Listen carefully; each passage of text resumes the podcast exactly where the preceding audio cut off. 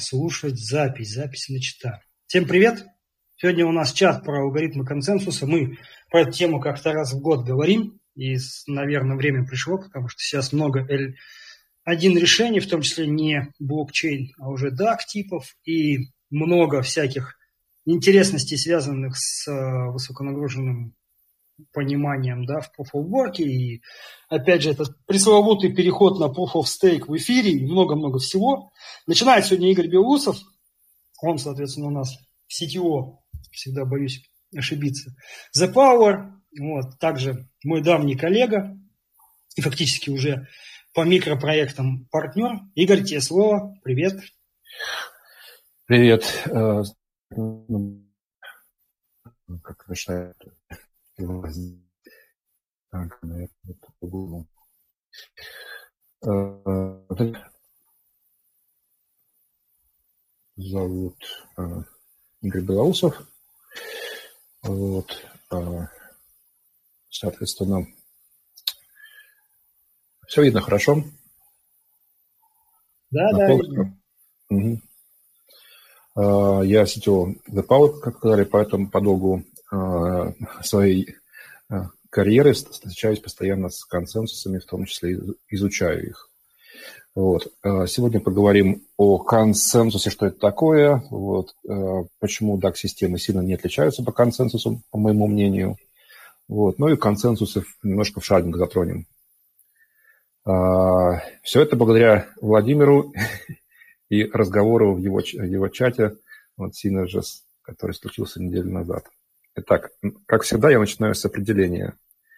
А, что такое консенсус? В общем-то, ну, алгоритм, который для взаимодействия участников, который в результате позволяет получить единое решение. Очень простое определение, очень, но при этом очень общее. Вот. К сожалению, как видно прямо из а, определения, в первую очередь это определение описывает консенсус для человеческих сообществ или социумов. Вот. Мы же здесь собрались поговорить о компьютерных, о компьютерных консенсусах, поэтому нам нужно немножко изменить определение, чтобы оно было лучше как-то описывало ситуацию.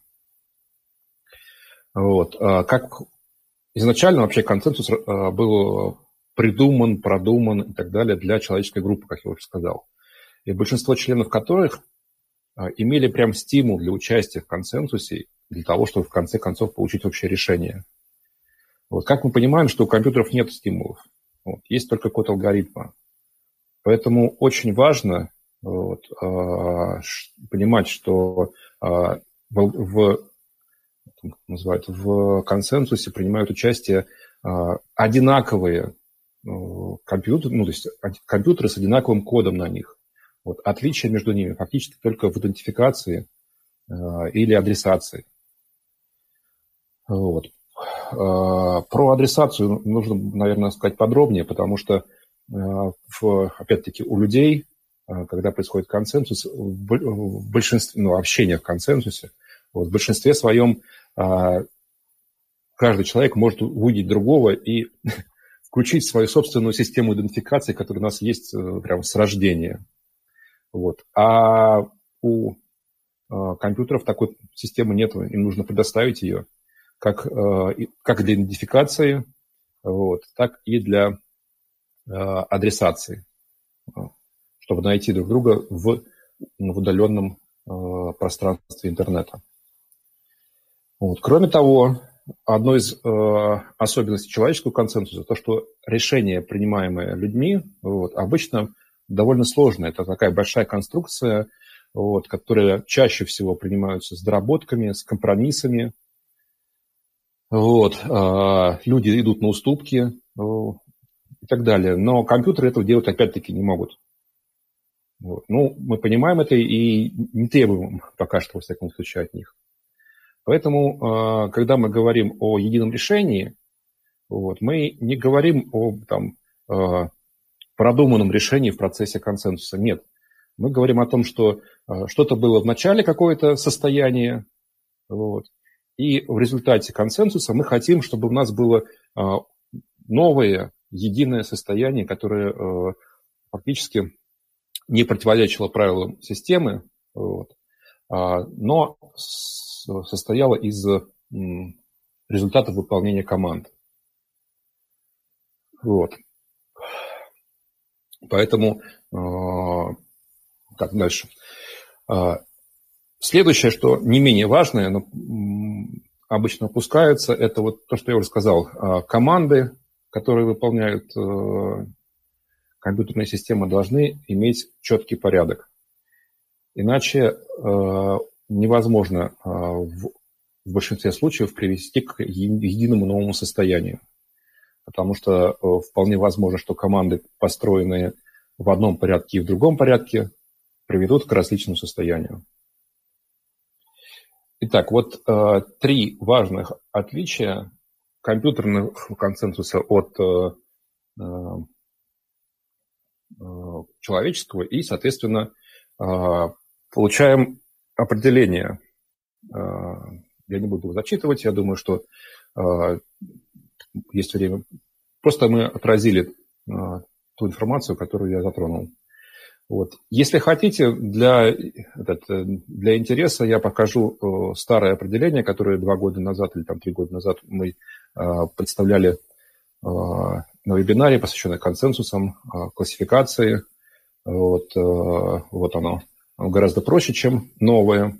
Вот. Но с тех пор прошло очень много времени, вот, информации появилось много. Вот. Э, соответственно, э, переходим, наверное, к, по-быстрому к следующему э, интересным вещам, которые мы хотим, я хочу обсудить с вами. Если мы уже определили, что такое консенсус, вот, то хотелось бы теперь понять, вот, а он как одинаково для всех систем распределенных, децентрализованных, есть какие-то части похожие, одинаковые, вот. Для этого э, я предложил бы просто посмотреть, как транзакция э, в системе, ну, децентрализованной системе вообще обрабатывается, как она, как она идет вот, от пользователя к системе и обратно. Вот. Конечно же, после того, как э, пользователь сделал транзакцию, он ее отправляет. Вопрос, а куда же он отправляет это? То есть сначала у нас должна быть какой-то сервис, который просто хотя бы примет эту транзакцию вот, и э, сохранит ее, чтобы можно было дальше что-то с ней делать. Вот. А следующее, э, что тоже необходимо, это сервис распространения пользовательских транзакций по узлам системы. А ведь э, если какой-то сервис получил транзакцию, а консенсусный узел о ней ничего не знает, естественно, в консенсусе ничего не произойдет с этой транзакцией. Вот, э, соответственно, э, нам необходимо, чтобы э, был какой-то сервис распространения до узлов консенсуса. Итак, есть следующая довольно важная вещь, которая есть во многих системах, это выбор узлом, какие транзакции вообще исполнять. То есть если это консенсусный узел получил набор транзакций, э, в принципе, он имеет полное право, вот, э, никто ему не запрещает какие-то транзакции выбрать, какие-то не, выбирать. Во всяком случае, в большинстве систем так происходит. Вот. Следующая важная связь, э, наш сервис, это консенсусная связь между узлами. То есть, как я уже говорил раньше, компьютеры в принципе, в обычном варианте друг от друга ничего не знают, если им об этом не объяснить, вот, не показать, как связываться, каким способом, как э, понимать, что вы связались именно с консенсусным узлом. Вот здесь я сразу э, хочу э, этот, э, добавить новую э, как это, идею о том, что на самом деле э, есть еще э, один сервис, вот, а, о котором, по идее, нужно говорить в начале, но мы сейчас только до него дошли. Вот, это сервис определения узлов, участвующих в консенсусе. А, довольно много современных э, систем, а, в основном, естественно, это современные POS-системы, вот, делают дополнительную настройку, в основном, опять-таки, эпохами, вот, когда только определенное количество или определенный э, набор узлов вот, вообще имеет право участвовать в консенсусе. То есть, в принципе, у нас э, э эти части, эти этапы консенсуса, вот можно, этапы работы с транзакцией можно разделить так. Так, что у нас дальше? Важный момент – это определение порядка выполнения транзакций. Во многих сервисах это просто очень важно, и в некоторых он отсутствует, и очень сложно говорить в таких случаях о том, что это действительно блокчейн или централизованная система. Так, э, ну, в общем-то, шестая – это работа по нахождению консенсуса. Вот, это именно э, алгоритм, именно согласования уже подготовленных, уже имеющихся транзакций, уже подготовленных их э, выбор и этот э, порядок. Но, то есть в результате мы получаем какое-то новое состояние после шестого.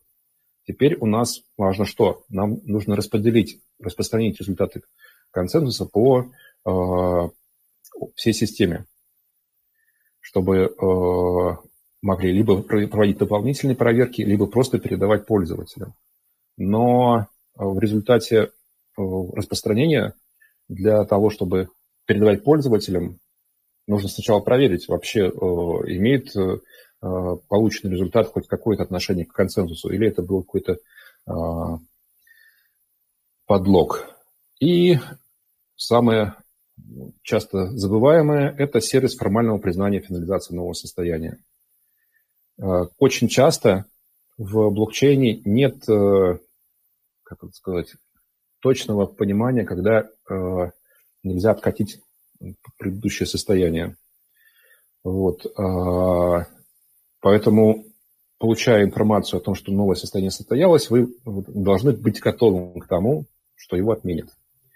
А, есть различные способы в различных э, блокчейнах для этого, но, в общем, это такая, такой сервис, без которого нельзя нормально общаться с ними.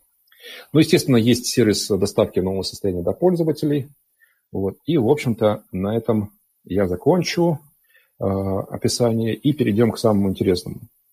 Вот у нас есть э, то, как транзакция и какие сервисы проходят э, транзакции для того, чтобы э, быть э, принятой и обработанной, для того, чтобы пользователь получил информацию, что все, его транзакция выполнена. Но если посмотреть внимательно, то фактически консенсус, именно консенсус из этих 11 этапов вот, а, занимает ну, пятое, шестое, ну, э, девятую строчку. Вот. С другой стороны, многие проекты, да и многие исследователи, э, на самом деле вносят улучшения вот во все эти 11 э, этапов, вот, и чаще всего говорят, что при этом они улучшают именно консенсус. Вот как при таком устоявшемся положении в отрасли вообще имеет смысл говорить о чистом консенсусе, который я там описал в, а, в определении консенсуса. Моя точка зрения, что это на самом деле очень важно говорить именно о чистом а, консенсусе, потому что а, он реально может быть в принципе переносим между различными системами, даже отличающимися всем остальным.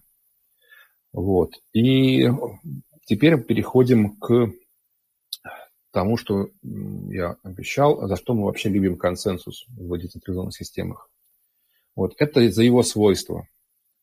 А, в частности, ну, понятное дело, что биткоин, блокчейн биткоина, вот это был первый, который мы э, полюбили. Вот. Что вообще э, дает консенсус? А, самое базовое свойство консенсуса – это safety and leanness. А, чаще всего это используется а, свойство в а, научных работах, посвященных консенсусам. Но я думаю, вы все знаете, это 50% плюс 1 или там 2 трети плюс 1. Вот, если надо, можете задать вопросы, я расскажу, что это такое дальше. Вот. Очень важное свойство, в принципе, мне кажется, что чуть ли не самое важное, вот, это консистентность состояния. Как правило, чаще всего э, красиво описывают консистентное состояние э, примером двойной траты. То есть в нормальном консенсусе не должно быть вероят... возможности сделать двойную трату и на этом э, заработать. Вот, но вот по поводу децентрализации, которую мы тоже все любим, вот, у меня есть на самом деле как про, так и, э, так и э, против. А, дело в том, что э, не все консенсусы обеспечивают э, работу с большим количеством узлов. Поэтому напрямую говорить, что свойство консенсуса – это децентрализация, с моей точки зрения, мне кажется, это немножко неверно. Вот. А если мы вернемся обратно к, к этапам, которые я описал, вот, и подумаем насчет системы, что бывают такие системы, в которых консенсус вот, шестой очень сильно завязан на работу остальных э, э, этапов. И как раз перейдем к обсуждению э, DAX-систем, вот как э, пример этого. Здесь схематично показан э, обычная DAX-система, э, то есть у нас есть пять нод, которые взаимодействуют совершенно выборочно между собой – Э, пересылая информацию, формирует так называемый директ ациклит граф, направленный цикличный граф. Опять-таки, если будут вопросы, что это такое, вот, ну, после этого можете спрашивать. Я думаю, там у нас есть рассказчик, может, он более подробно опишет систему. Я же остановлюсь все-таки на консенсусе и проблемах, которые есть в DAC-системах. Вот, в теории э, появление DAG-систем, вот, они э, появились, наверное, где-то в 16-17 годах, точно не могу сказать, вот, и массово. И звучали как серебряная пуля для того, чтобы э, получить очень большой э, скорость по сравнению с блокчейн-системами. Вот. В теории звучало так, что тысячи узлов, э, посылая отдельные транзакции, вот, подтверждают предыдущие транзакции, Э, здесь на рисунке как показано, что а, каждый э, узел ссылается в своем состоянии на предыдущее состояние. А, и, соответственно, получается такая большая масштабируемая децентрализованная система. Вот. Однако в реальности, вот я так понимаю, что все не так хорошо, потому что проектов, которые работают на DAC-системах, либо очень мало, либо они только-только начинают а, появляться. В чем в чем основной вопрос, э, который возникает DAC-системам, а особенно в части консенсуса у меня? Вот. На рисунке в, у нас есть отметка Time 1, вот, на которой, в общем-то, показано, что на разных систем... Э, э, сторонах группы, там нода 1 и нода 5, во, вре... во время Time 1 у нас получаются различные состояния. А, что в этом случае э, происходит вообще? Это получается, что э, из-за, из различного состояния мы имеем возможность, по идее, создания двойной траты, и это, естественно, плохо. Вот как с этим э, должен работать, разбираться DAC, DAC консенсус DAC? Вот, когда наступает определенный момент, ну, в каждых системах по-разному, вот каждый узел для себя начинает высчитывать, какую точку графа в прошлом, ну, то есть вот на тайм 1, получается, прошлое это у нас а вот э, все, что ниже. Вот. Э, то есть они высчитывают э, прошлое вот, для того, чтобы найти э, фиксированное это состояние, которое они будут считать э, зафиксированным и отбросить все не вошедшие графы, э, которые, получается, мешают пониманию того, что это фиксированное состояние. И вот от этого фиксированного состояния, здесь они показаны красными точками, вот, идет, соответственно, новый, новое состояние, вот, и высчитывается, соответственно, новый путь. В нашей системе, если видно мою, конечно, эту мышку, Раз, два. Четвертая красная снизу точка является правильным путем с точки фиксации. А все, что нода 1 и нода 2 сделали, вот, будет отброшено.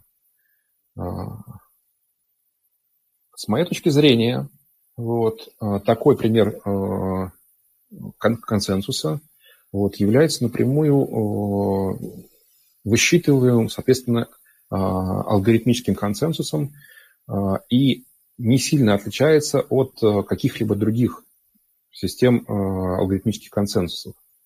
Вот. Но что на самом деле здесь получается? Что, что несмотря на то, что сам по себе консенсус алгоритмический, и никаких сложностей э, как-то в, названии его, это, название его консенсуса не имеет.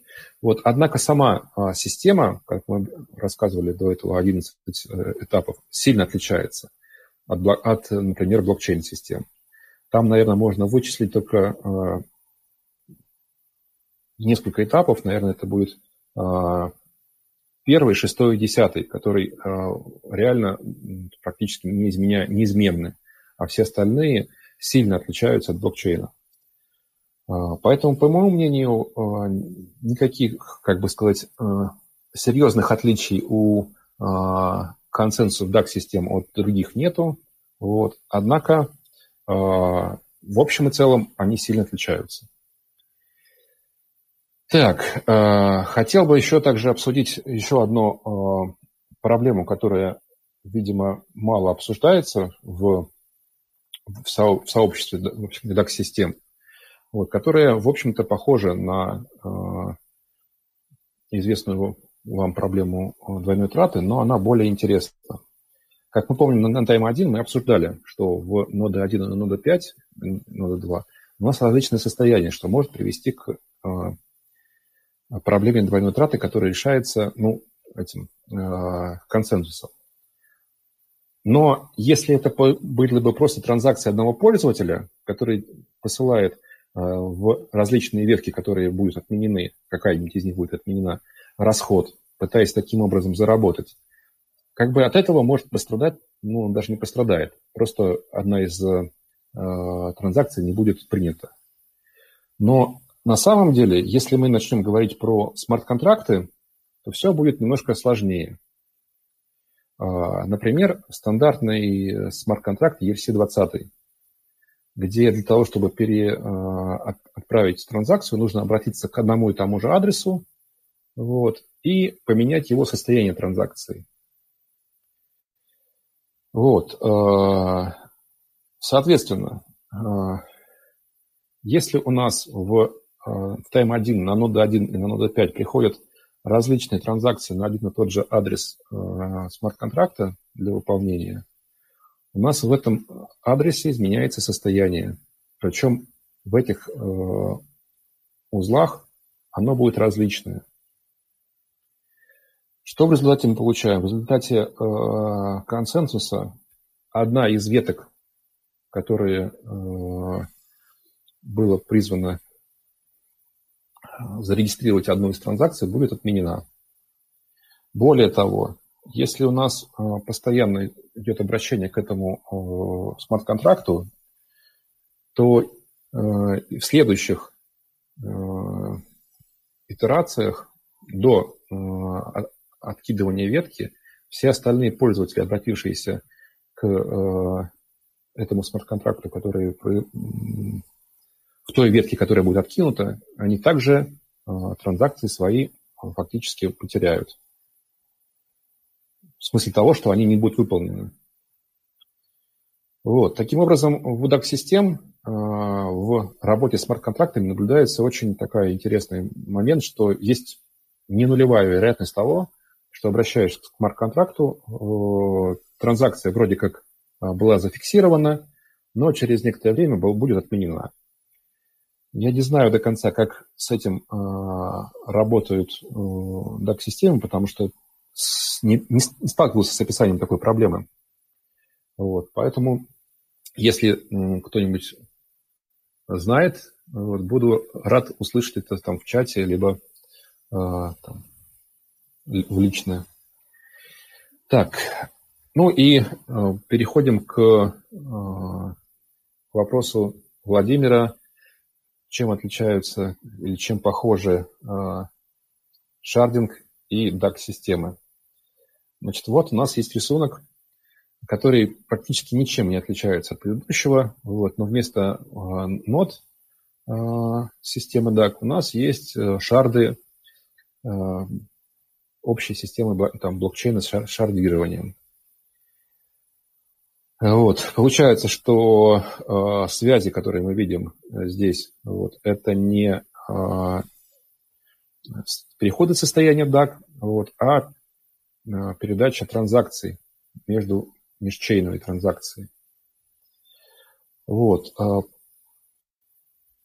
похоже, похоже, но на самом деле э, есть как и похожесть, так и очень большая разница. Дело в том, что шардинг подразумевает под собой шардирование состояния.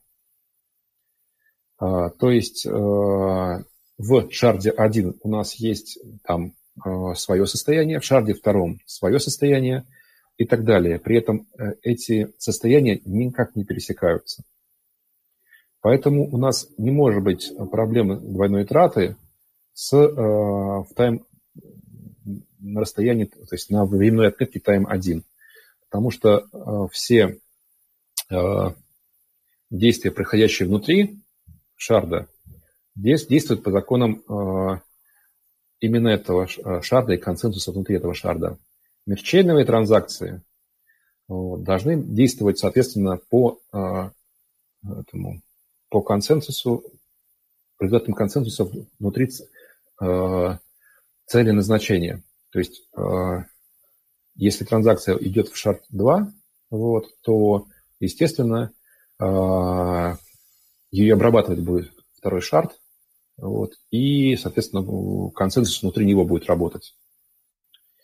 Вот, поэтому не существует э, проблемы двойной траты в обычном смысле, когда э, шарт 1 и шарт 5 попытаются, э, пользователь э, попытается сделать э, двойной траты, потому что просто его не может быть одного и того же в обоих шардах.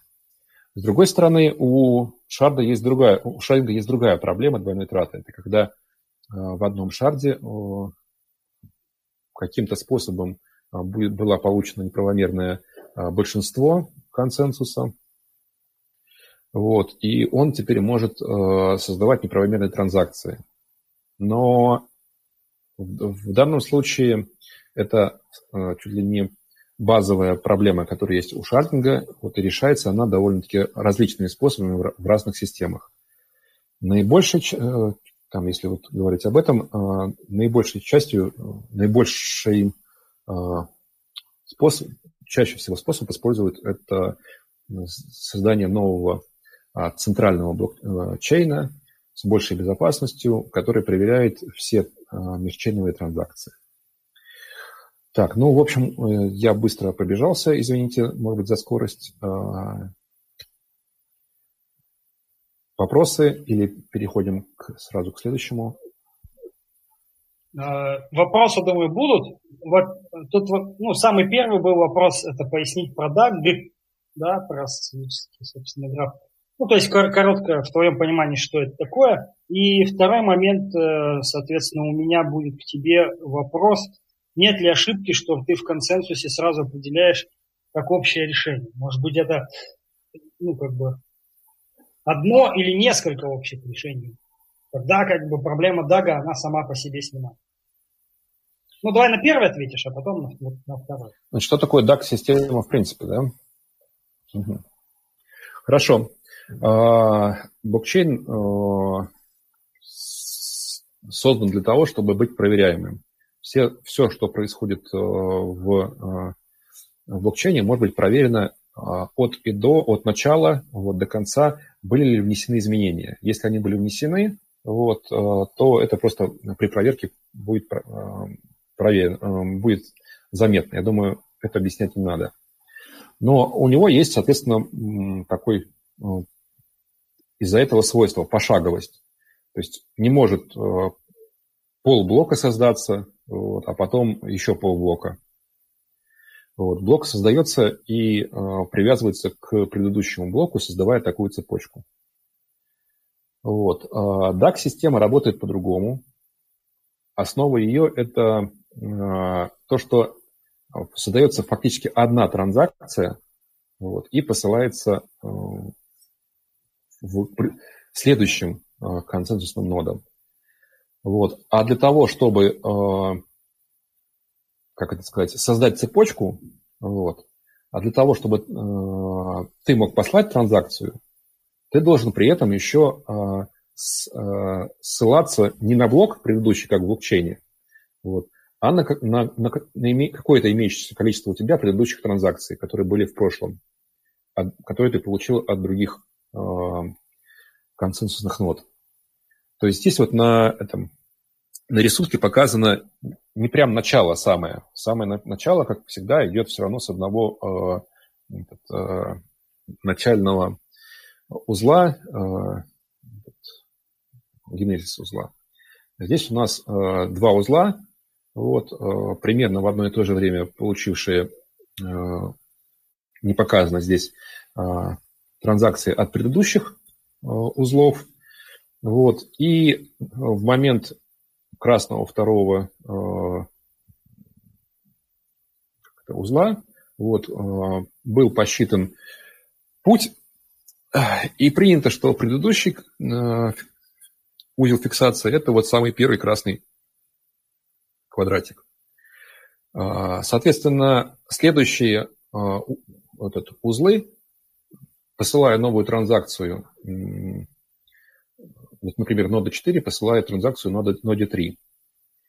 Вот. Она ссылается сразу же на две а, предыдущих транзакции, два предыдущих состояния. Это нода 5 и нода 2. Вот. Таким образом и формируется а, такой вот граф состояний, вот, который связан между собой, и он направлен вперед во времени. Поэтому называется директ вот, ациклический, потому что он не может быть а, зациклен между собой, потому что он направлен вперед. А, граф, потому что это вот связь а, ребер и, а, этих, и центров. Так, что? Второй вопрос. Да. По поводу единого состояния. Ну, Смотри. то есть ты его как, как общее решение там, и так далее, и так далее. Да-да-да, я определяю как единое решение. Я не могу а, по-другому его изменить, потому что если мы говорим, что их несколько решений, э, состояний, вот, то тогда мы говорим о том, что двойная трата возможна. Вот, потому что, обращаясь к какому-то части от э, системы, одной или к другой мы получаем различные результаты. Вот. Э, мне кажется, что это базовое это требование консенсуса, общее состояние. Но смотри, э, база, базово ты можешь это сделать и в Proof of Work, ну, например. Ну, достиг ты, да, достиг ты мощности, сделал двойную трату, записал, как, поскольку у тебя есть 50 плюс 1, ну и, и все. То есть ну, как бы это, скажем так, это как атака уже на консенсус, да, то есть, но по факту она возможна, ну, и более того, она же была физически проведена там во многих местах. Ну, смотри, а, в данном случае а, атака была проведена на, этот, на информационное воздействие, а не на этот, а, то есть состояние записано э, этот, э, и не изменилось с тех пор, правильно? То есть оно единое было в любом случае. Что такое э, атака в двойной траты? Это когда э, один, одной, один получает информацию о том, что этот, э, трата была произведена, вот, а, нет, подожди, нет. Двойная трата – это реально, да, двойная трата. Нет. Согласен. А, тогда у меня только один на тебе ответ.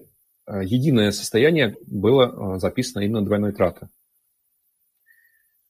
Поэтому мне пока не могу как это, подсказать вариантов, когда единого состояния может не быть. Ну, вот я склоняюсь к тому, что это как совокупность общих непротиворечащих состояний, которые имеют какие-то параллельные. Ну, окей, подумаем. Давай я сейчас еще вопросы послушаем, а то мы сейчас тут всех распугаем, а, потому что это у нас было 33, осталось резко 27. Поэтому давай, если есть вопросы, задавайте, Игорь. Если ну, какой-то промежуток времени вопросов не будет, мы перейдем к следующему.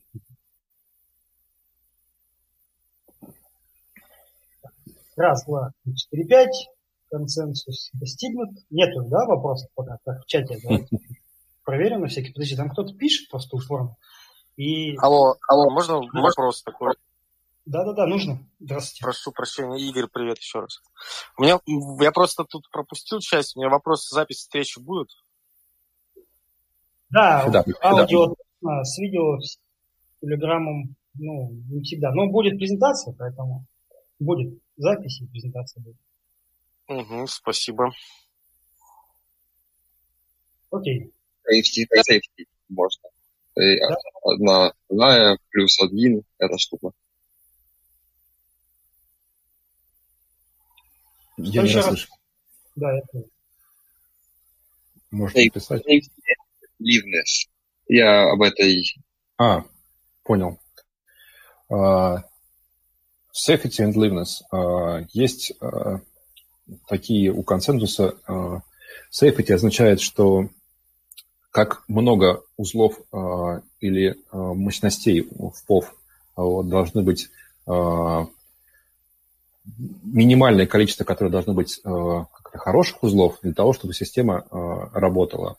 А liveness – это какое минимальное количество хороших узлов, ой, safety, чтобы работало безопасно, вот, то есть вот, без, без проблем с мошенническими узлами. Вот. А liveness – это а, чтобы оно вообще работало. То есть какое-то количество узлов, не обязательно оно там будет uh, одинаковое у safety and liveness. Uh, может быть, их нужно всего там 10% для того, чтобы система просто перестала работать.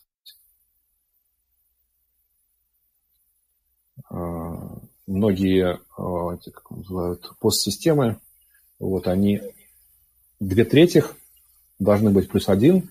И если хотя бы а, ровно одна треть узлов а, будет отключена, то система просто не сможет а, получить, достичь консенсуса.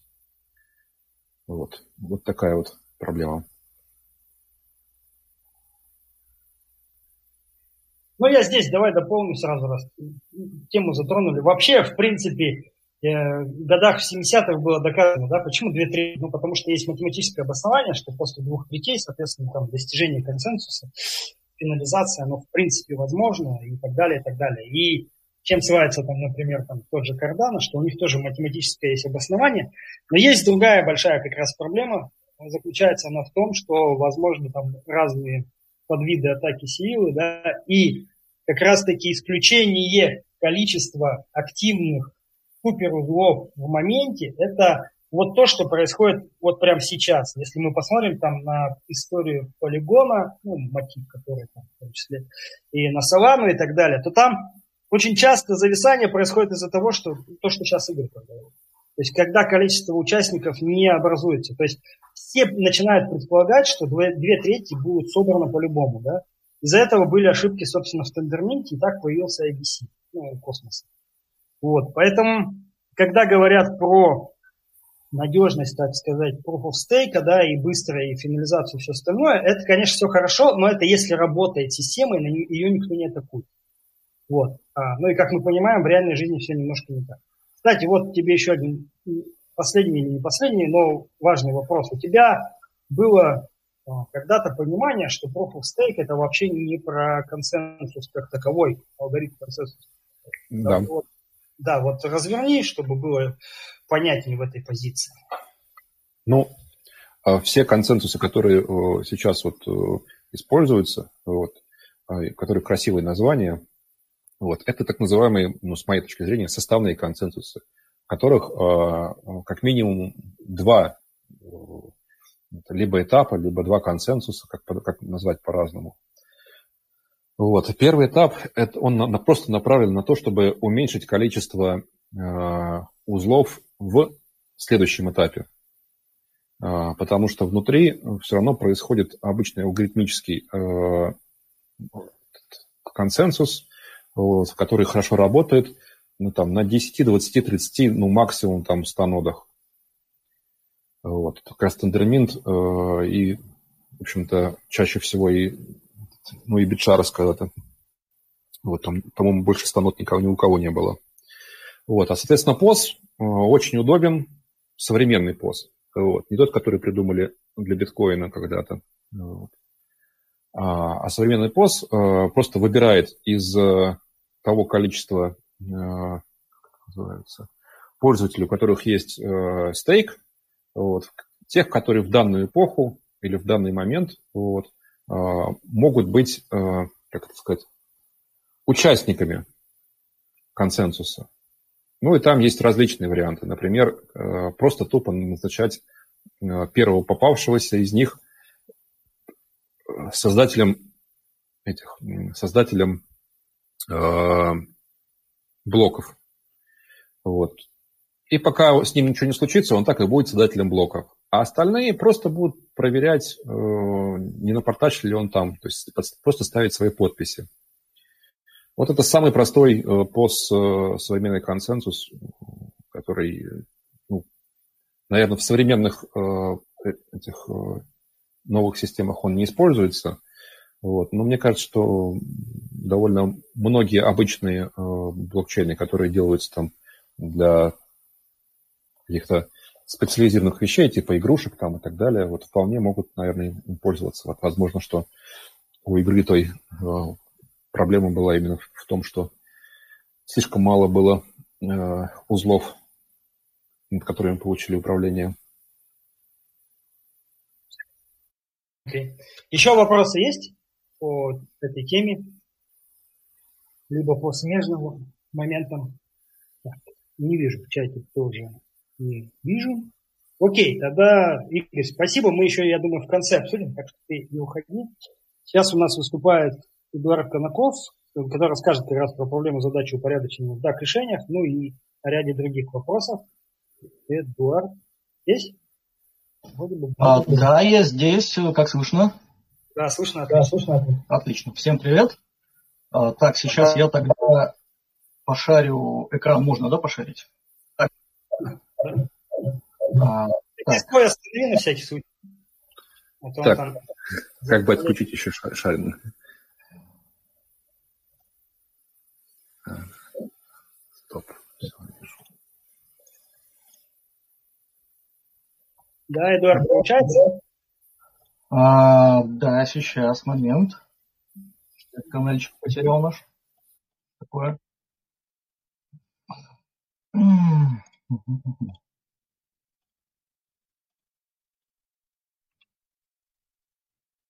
Так.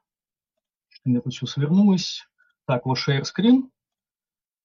А, скажите, видно ли презентажку?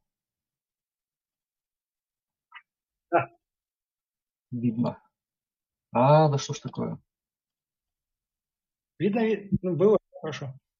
У меня просто тут у меня на мониторе наложение. О. Так, кто с кем не дружит опять? Да что ж такое? Так. Ну, теперь я презентацию свою не вижу, ладно. А, значит, э, смотрите, я тогда начну э, с вопросов э, тоже про консенсуса на основе DAC.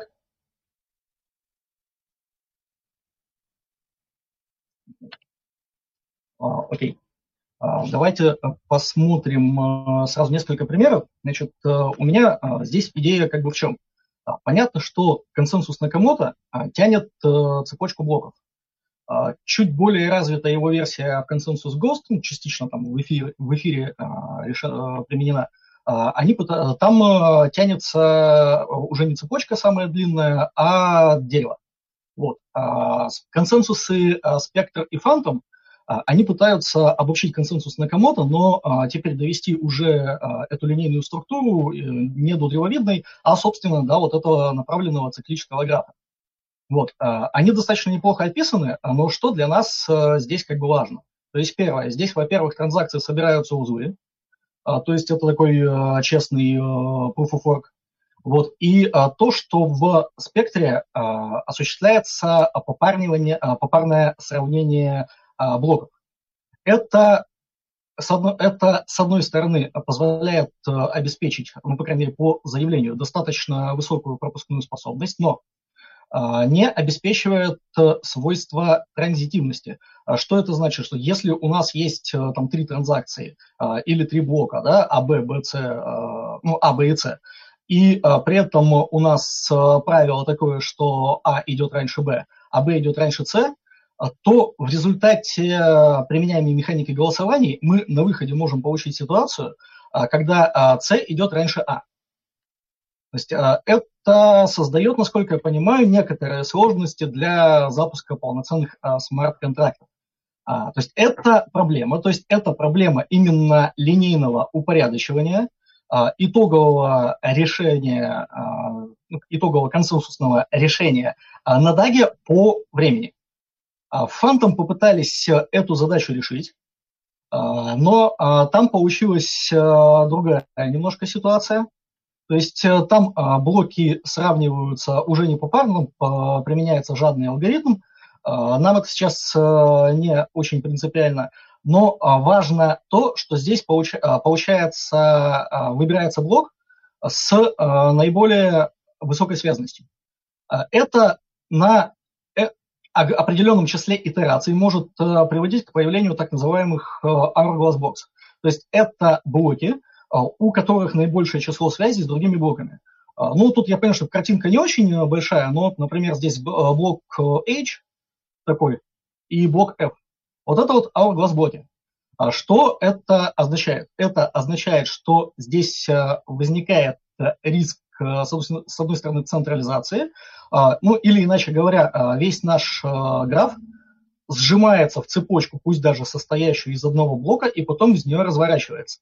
А, это приводит, э, с одной стороны, к э, потере пропускной э, способности для, собственно, всего графа, и, с другой стороны, делает возможными атаки через вот эти самые hourglass блоки.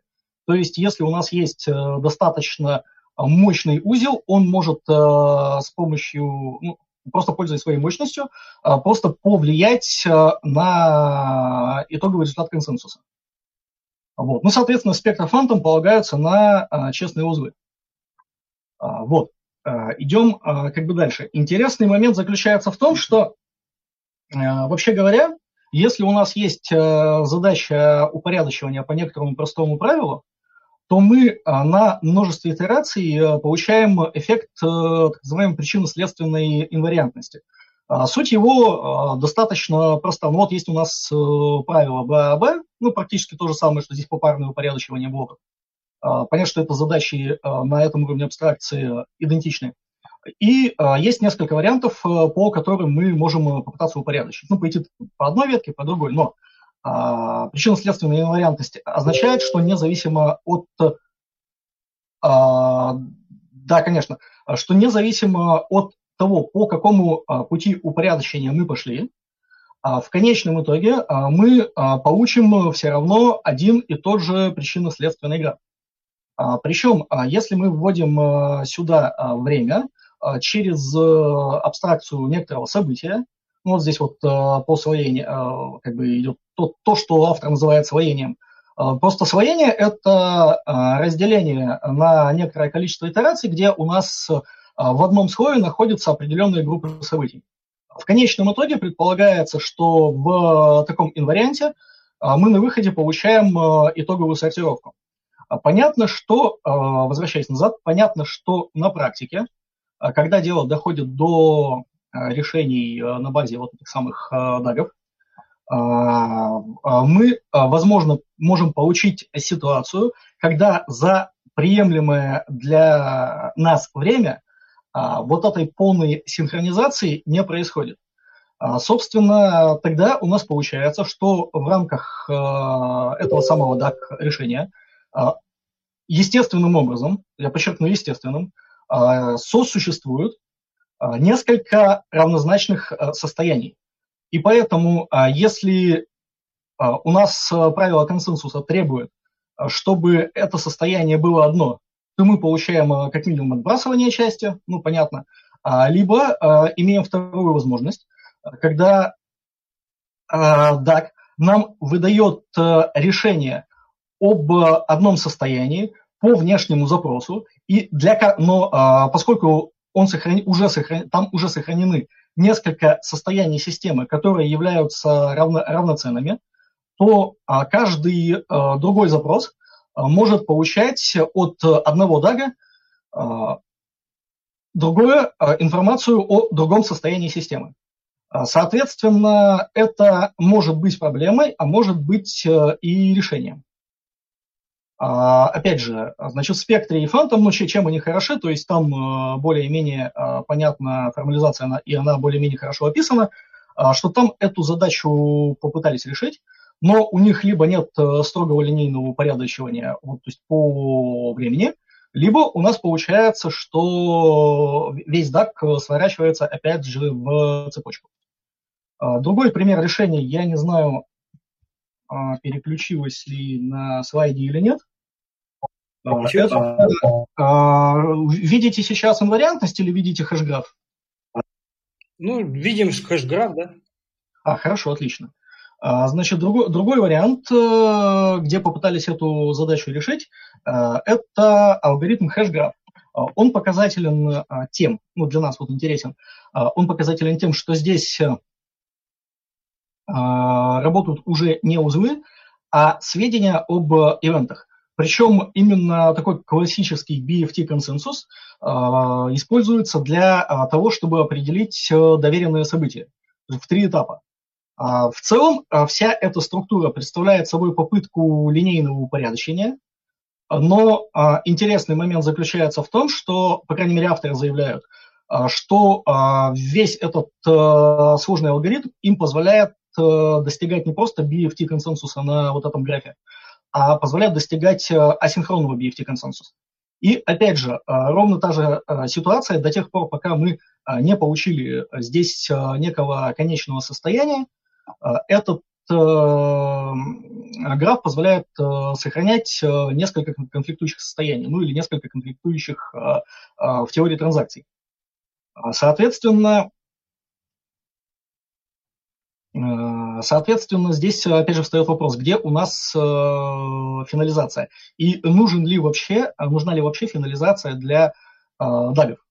Я вот в этом ну, в рамках этого подхода пришел к выводу, что у нас возникает некоторое дополнительное требование к консенсусам, будь то да консенсусы, ну, либо просто более сложные, там, гибридные консенсусы, что они в принципе, должны а, поддерживать а, асинхронность. То есть, с одной стороны, так называемую асинхронную византийскую стойкость, а с другой стороны, асинхронность вычисления, асинхронность состояний.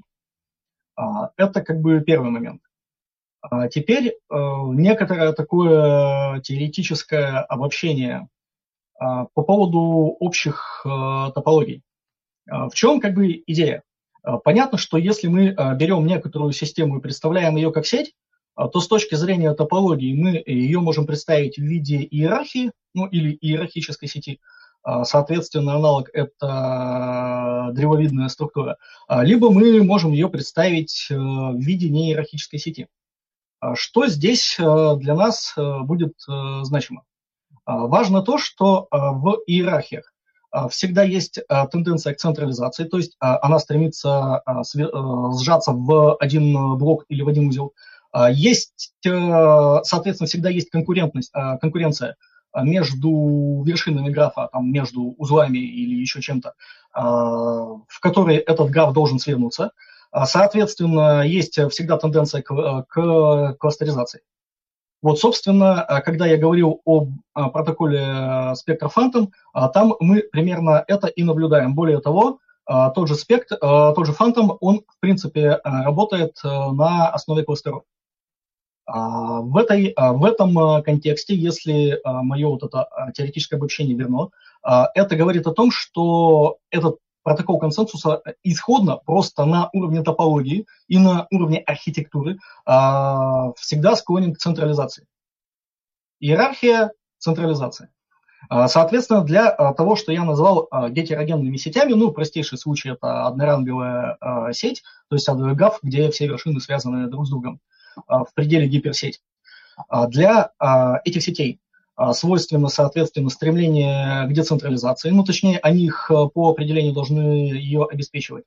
Соответственно, гетерогенности, а, соответственно, кооперации, поскольку эта сеть э, чувствует себя тем лучше, чем больше связей и узлов в ней задействовано. И да, забыл, ключевое свойство для иерархии, соответственно, мощность узла, ну, одно из, э, для а, гетерогенных сетей а, интероперабельность. Ну, здесь интероперабельность а, понимается в совсем обобщенном смысле, как а, возможность передачи или одновременного существования каких-либо сущностей, ну, практически любых, а, в разных а, сегментах сети.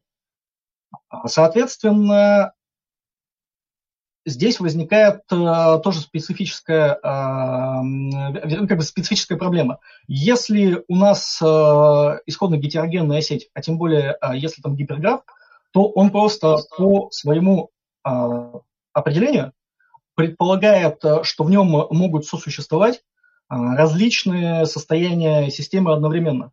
То есть он по определению асинхронен и по определению обеспечивает э, асинхронное вычисление. А, да, когда говорил об, а, о дагах да, в, в хэшграфе, ну и там тоже дальше. А, очень важный момент заключается в том, что конкретно в хэшграф сведения о событиях должны передаваться именно случайно. То есть, если в там, Phantom Spectre там не случайный выбор, а по, топологической, по топологической удаленности, по сути, а, то здесь по случайности. А, а это значит, что а, у нас встает очень четкие требования к обеспечению случайности. Соответственно, третье суждение, некоторые, это мои выводы по поводу того, какие необходимые условия мы должны иметь для того, чтобы обеспечить подлинную децентрализацию. И здесь э, ключевых как раз, э, собственно, три. Во-первых, это э, там, где у нас применяется случайность, это должна быть истинная случайность, не фальсифицируемая, которую нельзя вычислить.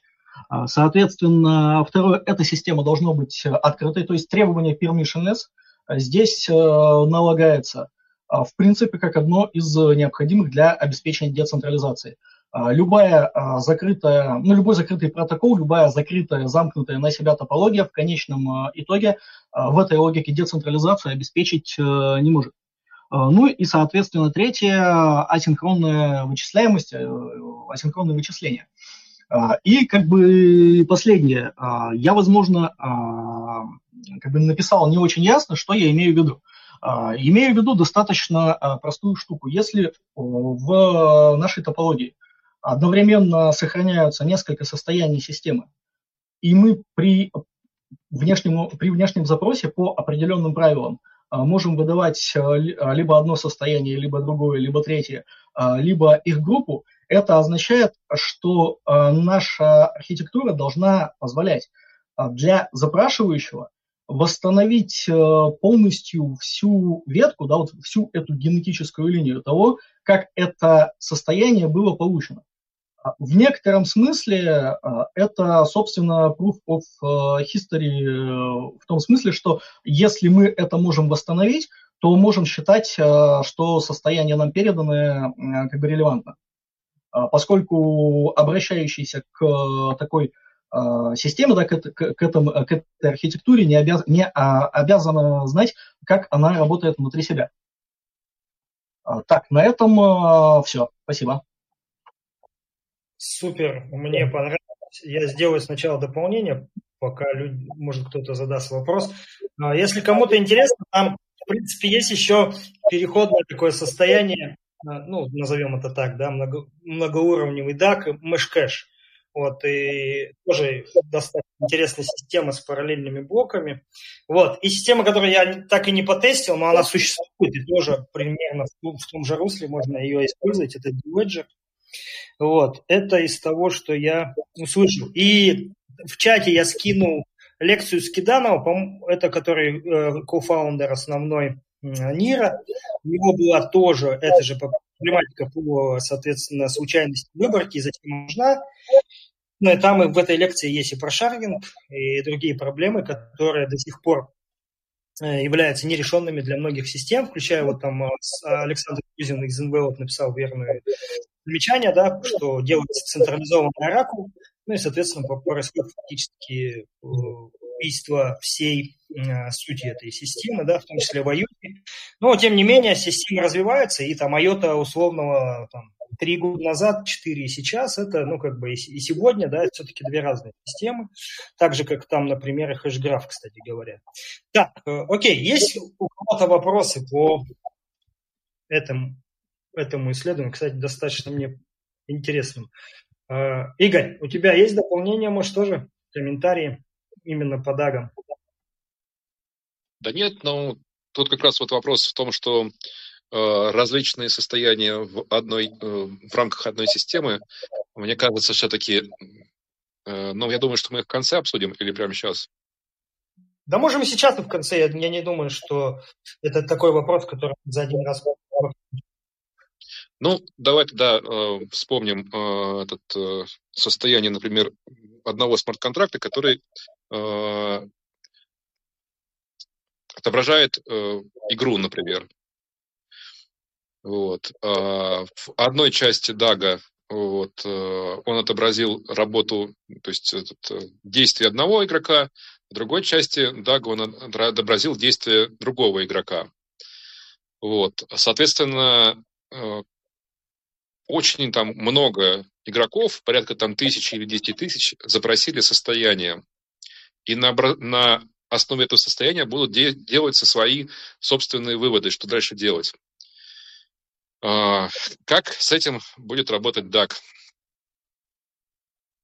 Эдуард ответит, я тебе сразу скажу, что частить, ну, это не касается консенсуса, но это касается, как бы, ну, если вот на уровне абстракции поднимемся, по, по, по сути, частично так сейчас работает децентралан. Ты можешь зайти в одну локацию, и ты не увидишь игроков. не увидишь людей, которые пришли же другую, в эту же локацию да, через другой гей. Вот. И это, с одной стороны, решение проблемы, с другой стороны, это порождение проблем. Ну, спатил тоже так работает, по большому счету. Ну, то есть, вот если именно к игровой механике вернуться. Не знаю, есть, Эдуард, пояснение? Ну, в смысле, не пояснение. Я так, я так и вижу. Ну, да, там получается такая конструкция, что да, если ну, как бы те узлы, да, ну или что там у нас есть в вершинах графа, которые видят одно состояние, они не видят другого. Причем, насколько я понимаю, конкретно в хэш-графе, ну почему я вот про него всегда вспоминаю, что конкретно там возможно, а, по идее, ситуация, а, когда эта видимость есть, ну, потому что они там общаются между собой попарно, да, передают э, эти самые события. То есть э, там DAC э, сделан, он же получается как бы не на уровне базового ну, протокола, да, там узла, там еще чего-то, а он как бы надстроечный, они там сложно сделали, вот. И там, возможно, это есть, но вообще в норме, да, если у нас есть одно состояние системы, то и часть узлов его видят, то другие узлы его не видят. А, да, второй момент, а, вот, э, ну да, Игорь вначале задавал а, в своей лекции вопрос, э, забыл на него ответить. Опять же, то есть как э, сделан, можно ли, если у нас прошла транзакция, да, и записано там в блок, можно ли после того, как консенсусное состояние принято, задним числом этот блок как бы откатить, ну то есть отменить. И, соответственно, смарт-контракт. А, как раз э, вот э, э, эта проблема присутствует в и спектре, и фантоме, и там получается как раз такая конструкция, что если наши при, принятые уже консенсусные там блоки либо транзакции идут до вот этого самого hourglass блока, то есть они уже в истории до него, то их состояние откатить нельзя. А те а, блоки, которые идут после hourglass блока, а, даже если у нас уже а, решение о состоянии принято, а, все равно а, возможна такая атака через этот самый hourglass блок, а, когда а, состояние вот этих блоков уже может быть отменено, то есть они, эти блоки будут отброшены и э, признаны истинными блоки из э, другой, соответственно, цепочки, которая связана тоже с этим э, hourglass блоком. То есть вот эти вот бутылочные горлышки, там это работает так. Ну, я продолжу, да. Этот, если мы заменим, например, игру на DEX, вот, получается, что э, у нас есть два состояния с двумя различными э, наборами э, обменивающих.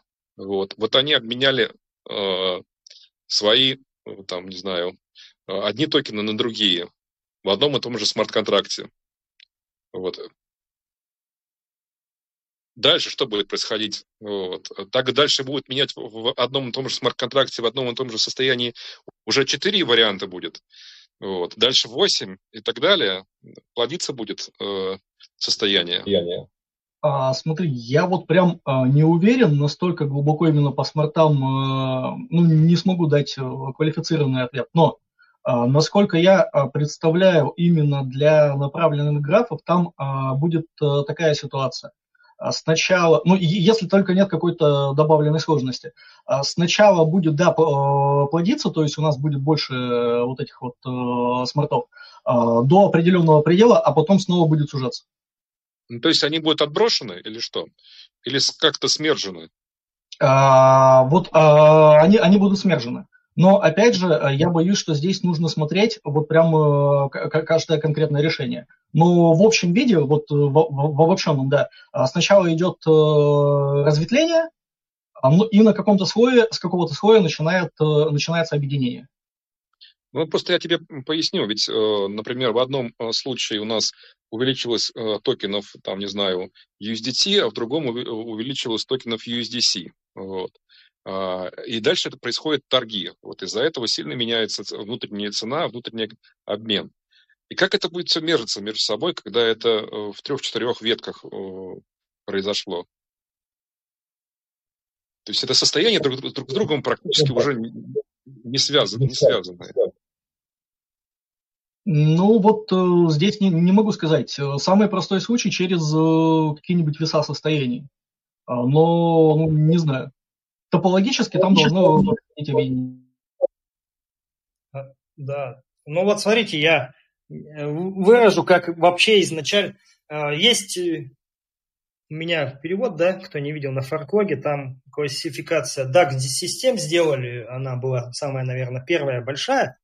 Вот, и, собственно, я когда анализировал, понял себе такую историю. Если сделать DAX-систему поверх чего-то, да, то тогда все проблемы, они, в том числе, которые сейчас Игорь озвучил, они решаются, ну, не то, что сами собой, но они решаются за счет э, стандартного там, страхования через залог или через какие-то истории. Почему? Потому что если условный, э, любой DAC, неважно сейчас, там их много видов, да, любой DAC берем, и вот э, проблема сводится как раз к тому, что кому верить, да, то есть вот у нас получилось, что у этого 15 токенов записано, а у этого 50, а у этого там 35, да, и вот, ну, и по идее там как-то так не должно быть, должно быть там 0, 0 50, допустим, и 0. И, соответственно, если это, допустим, выводится на L2 уровень, тогда мы количество вводимой ликвидности на этот уровень изначально регулируем. И он как бы является вот этой отправной точкой. То есть ты что ты там с токенами будешь делать, жени их как хочешь, да, но у тебя там, условно, если там было 1000 USDT, у тебя будет 1000 USDT по-любому. Было там 100 тысяч DAI, будет 100 тысяч DAI.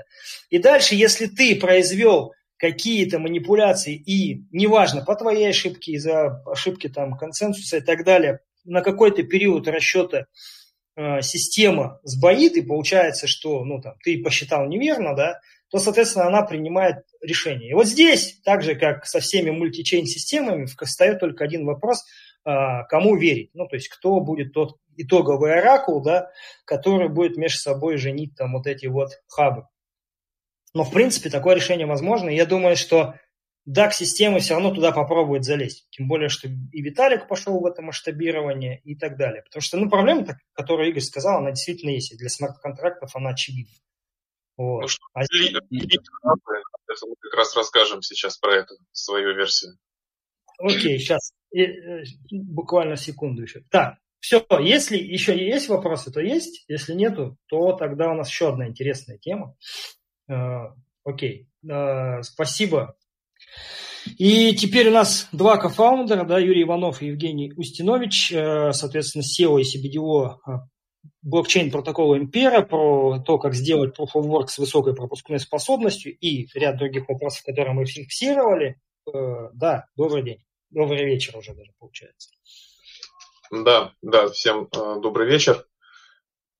Э, я начну, а, а Юрий подхватит, когда мы перейдем уже к деталям. Э, я хочу перед этим немножечко в общих чертах объяснить, что, мы делаем, какие у нас предложения есть э, для рынка. Э, начнем, пожалуй, э, с такого момента, Так, это у нас...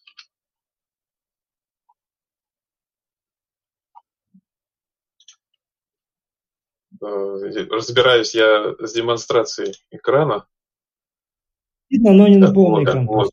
Да. да, вот, вот.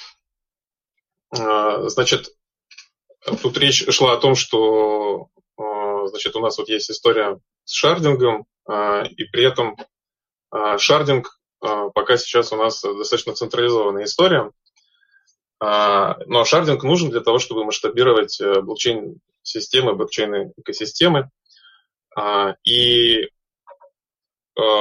мы еще начинали в 2018 году, запустили сеть и работали над тем, как сделать э, быстрый и масштабируемый Proof of Work, потому что, на наш взгляд, настоящая децентрализация возможна только в случае консенсуса Proof of Work, потому что Proof of Stake фактически и не совсем консенсус. Об этом как раз ранее звучала тоже мысль. Вот. И поэтому вот я такую схемку вам показываю, да, что мы, что мы, как мы видим глобально рынок.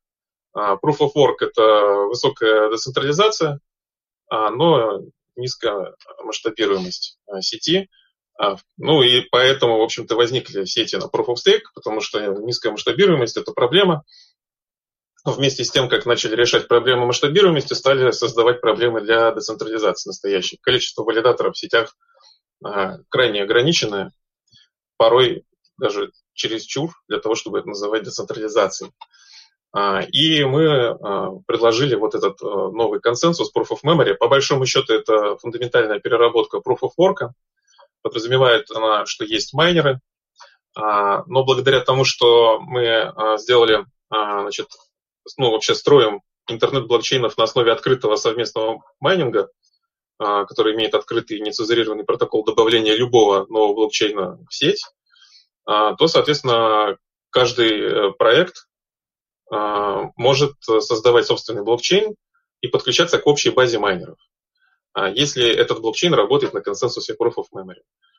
А, и что получается? Что у нас, а, так как блокчейнов не ограничено, которые могут работать в этой системе, но они все объединены, объединены общими майнерами, используя Open Merged Mining технологию, то сами майнеры фактически становятся такими оракулами, тем самым средством, который, благодаря которому появляется интероперабельность и возможность всем блокчейнам общаться друг с другом напрямую. То есть мы избегаем иерархию, о том, о чем сейчас тоже ранее говорили коллеги. А, это настоящий именно децентрализованный интернет блокчейнов. А, при этом именно благодаря тому, что это Proof of Work, мы имеем а, настоящую возможность действительно валидировать транзакции и проверять, какая цепочка истинная в каждом из блокчейнов этой экосистемы, так как там есть у нас э, хэш-число, но его ничем не подменишь. И здесь не рандомная какая-то не используется рандом, а здесь настоящий как бы консенсус через э, э, вычислительные мощности. А, и каждый блокчейн, мы еще и доработали таким образом консенсус, а, что он позволяет работать ему с тысячей транзакций в секунду на Proof of Work, минуточку, да, и вот каждый блокчейн, который подключается в эту систему со своей тысячей транзакций в секунду, фактически делает ее масштабируемой до бесконечности, там, если это тысяча блокчейнов, то это фактически миллион транзакций в секунду на всю экосистему. Каждое отдельное э, децентрализованное приложение может фактически под себя создавать отдельный блокчейн. А, при этом у нас там еще и внутри транзакции э, без комиссий. А, и смарт-контракты там могут быть разные, конечно, в разных блокчейнах, но базово то, что сейчас работает, это смарт-контракты на JavaScript, использующие JavaScript. А, вот. Ну и как это все все-таки работает, то я думаю, что лучше всех, чем лучше, никто лучше, чем Юра, который разработал эту технологию, не расскажет. Предлагаю передать ему слово.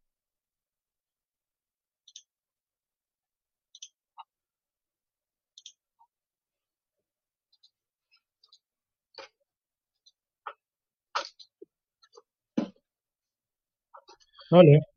Да-да. Так.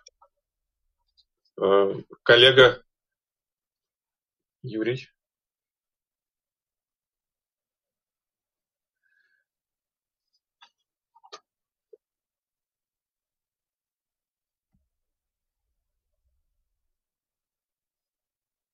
Так, пока нету, пока нету. Ну да, пока пока нету Юрия. А, сейчас я, в общем-то, продолжу рассказывать. А, сейчас уточняю у него. Микрофон, говорит, не работает. А, ну, давайте сейчас другое устройство, может быть, он подключит.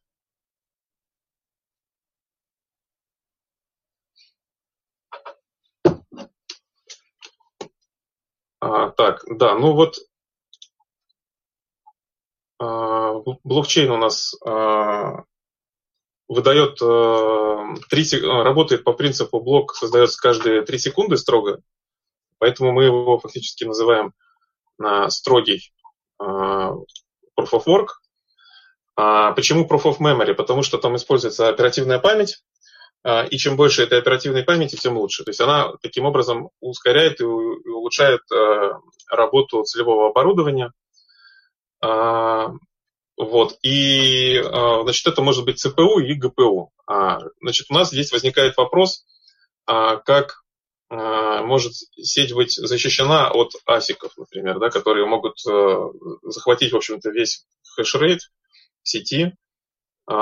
И для этого как раз внедряется вот этот э, алгоритм Proof of Memory, э, в котором э, хэши, все, которые э, могут быть э, победителями, хэши-победителями, они э, загружаются заранее э, в оперативную память э, и уже в, подбираются внутри оперативной памяти э, и хранятся там подобранные э, какой-то отрезок времени ограниченный, но этот ограниченный отрезок времени достаточен, э, чтобы а, майнер а, мог а, стать победителем несколько раз, несколько блоков там подряд или через несколько блоков.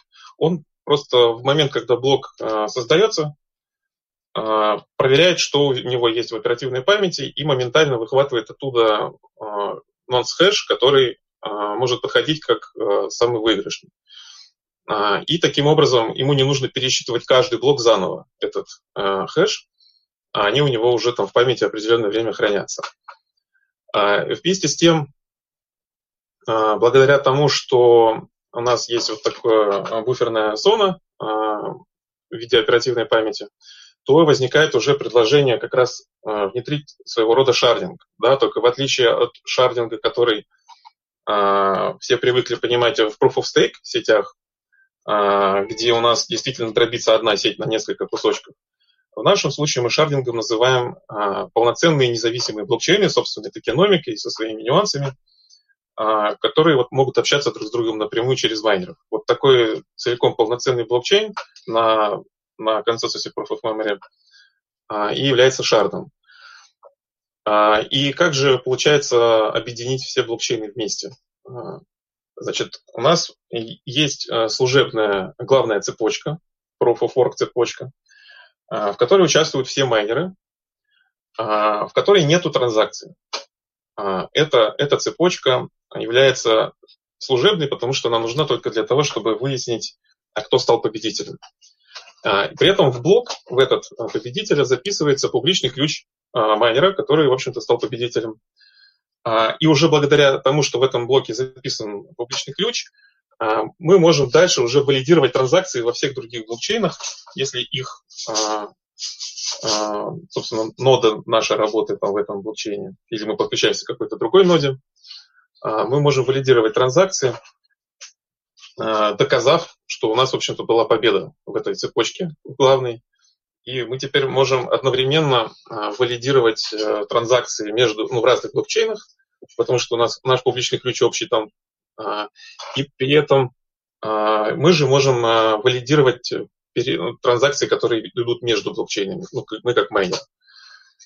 А, и, в общем, вот таким вот образом масштабируется одна за другой а, цепочка через одну общую.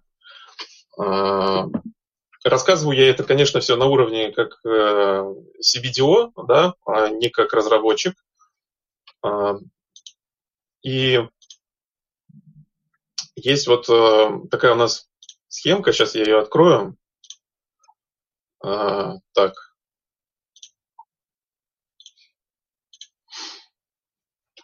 Да, вот э, это, в общем-то, Володя даже статью такую размещал э, на форклоге, где эта схема была. А, вот у нас, соответственно, есть некоторые memory nance hash pool, где хранятся а, все хэши. А, там они рассчитываются нашими ядрами, какое-то определенное количество времени хранятся, максимальный хэш отправляется в блок, потом следующий, следующий и следующий. Это все может происходить быстро, моментально уже заранее в подобранных хэшах в, в memory pool. Так, Ну и у нас есть а, какие у нас еще были а, пункты, да, ну, в общем-то, на самом деле я фактически и рассказал сейчас о том, а, как делается у нас защита от асиков своего рода, ну, то есть выравнивание шансов вместе с асиками, да, потому что в асиках нету много оперативной памяти, ну, и вообще ее-то может не быть. И а, при этом у нас, получается, а, рассказал о том, как мы предлагаем масштабировать а, большую сеть, блокчейн-сеть. И там, кстати, есть еще один интересный момент, связанный с тем, что из-за того, что у нас есть одна служебная цепочка главная, а есть множество цепочек уже каждого отдельного блокчейна, то у нас выходит так, что мы можем фактически в этих уже блокчейнах с данными а, делать подтверждение транзакции менее чем за секунду, несмотря на то, что это proof of work фактически. Потому что у нас может цепочка главная служебная выяснять, кто был победителем на опережение, а потом валидация транзакции может происходить уже в отдельных блокчейнах с задержкой. Мы уже заранее знаем, кто победитель блока. Вот, и таким образом ускорять э, подтверждение транзакций. Вот такая архитектура. А, к сожалению, рассказать на уровне достойном разработчиков а, это вне моих компетенций, но так как у нас есть какие-то неполадки со связью, то, возможно, возможно в какой-то следующий раз. Так, вот Юрий вроде бы появился на связи, нет? Да, да. Слышно меня? Да, да, слышно. Добрый день.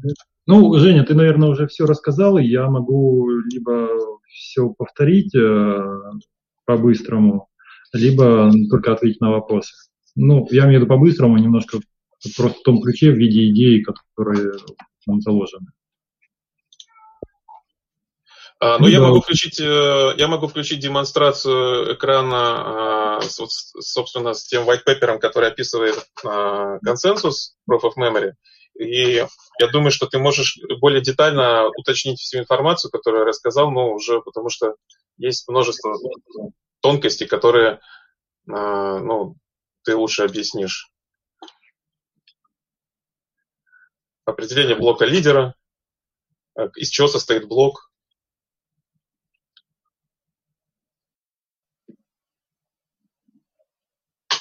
Ну, смотрите, э, в общем, почему мы выбрали Proof of Work? Потому что он децентрализованный, так как неограниченное количество майнеров – а, и он безопасный, потому что переписывание истории очень дорого. Даже не говоря об атаке 51%. То есть достаточно всего лишь 51% частых майнеров для того, чтобы все работало. Но даже если это меньше, все равно переписывание истории очень дорого, и поэтому всегда можно э, говорить про безопасность э, с точки зрения стоимости атаки. Если, например, э, идет атака на там, смарт-контракт, где там забирается 1000 долларов, а стоимость равна там 100 тысяч долларов, то такая атака бессмысленна. Поэтому, ну, это фундаментальная такая особенность Proof of Work, и ее нету в Proof of Stake, и поэтому а, мы выбрали Proof of Work. А, единственное, что у Proof of Work очень медленные блоки, а, там где-то порядка одного, одной минуты, и очень низкий ТПС, там нету принципа масштабируемости. И вот, вот эти, на эти две проблемы мы сосредоточились и, в общем-то, их решили. Решили мы путем того, что мы в Proof of Work добавили э, вот memory, память, то есть э, в память, ну, наверное, Женя сказал, повторюсь, туда загоняются заранее созданные хэши, э, которые валидны в течение какого-то небольшого отрезка времени, например, 100 секунд. И в этом мы отличаемся от Proof of Capacity принципиально, там, например, той же Chia, где там годами валидность этих хэшей. Нет, у нас очень маленький кусочек времени. И Э, у нас э, каждый блокчейн это суверенный блокчейн, э, а между ними возможны кросс-шардинговые транзакции. Ну, Proof of Memory чем хорошо использование вот этого пула заранее рассчитанных хэшей? Тем, что время нахождения вот этого хэша лидера, она очень быстрая, там, там порядка там, наносекунд, за О1 э, операции производится. И, соответственно, здесь решается проблема, когда мы создаем очень быстро блоки, пытаясь вот решить первую проблему Work, там, э, мы, э, то здесь накладывается проблема, э, почему, не, не, не, почему, почему трудно создавать блоки раз в секунду. Э, потому что сеть глобальная, Э, весь мир э, задействован в сети, и скорость прохождения сигналов, она ограничена скоростью света, и скорость света достаточно низкая, э, достаточно медленная и поэтому могут появляться орфан-цепочки. И, а, а и вот просто proof of work, он э, не годится для этих целей, потому что в случае появления каких-то орфанов э, нужно заново пересчитывать, а стоимость пересчета, она э, очень дорогая, то есть надо заново загрузить процессор, чтобы заново пересчитал блок, а тут уже придет еще один блок, то есть некогда. А когда у нас уже заранее есть рассчитанные эти хэши, то мы просто за очень быстрое, короткое время просто подбираем нужный, и в итоге э, вот эти вот орфан-цепочки, они очень быстро перестраиваются и находится там максимальная лидер-цепочка, имеющая максимальный вес. Вот. Ну, э, вот это равенство оборудования ЦПУ ВАСиков, это уже просто как следствие, то есть это не, не являлось главной э, прерогативой разработки этого консенсуса. Просто как, как данность такая получается, что если мы вот это время валидации выбираем, например, там 100 блоков, там, например, порядка 100 секунд, то э, вычислительная э, ну, получается некое такое вычислительное превосходство над э, асиками, ну или над теми устройствами, ну, там, которые используют просто тупое вычисление память, э, хэшей.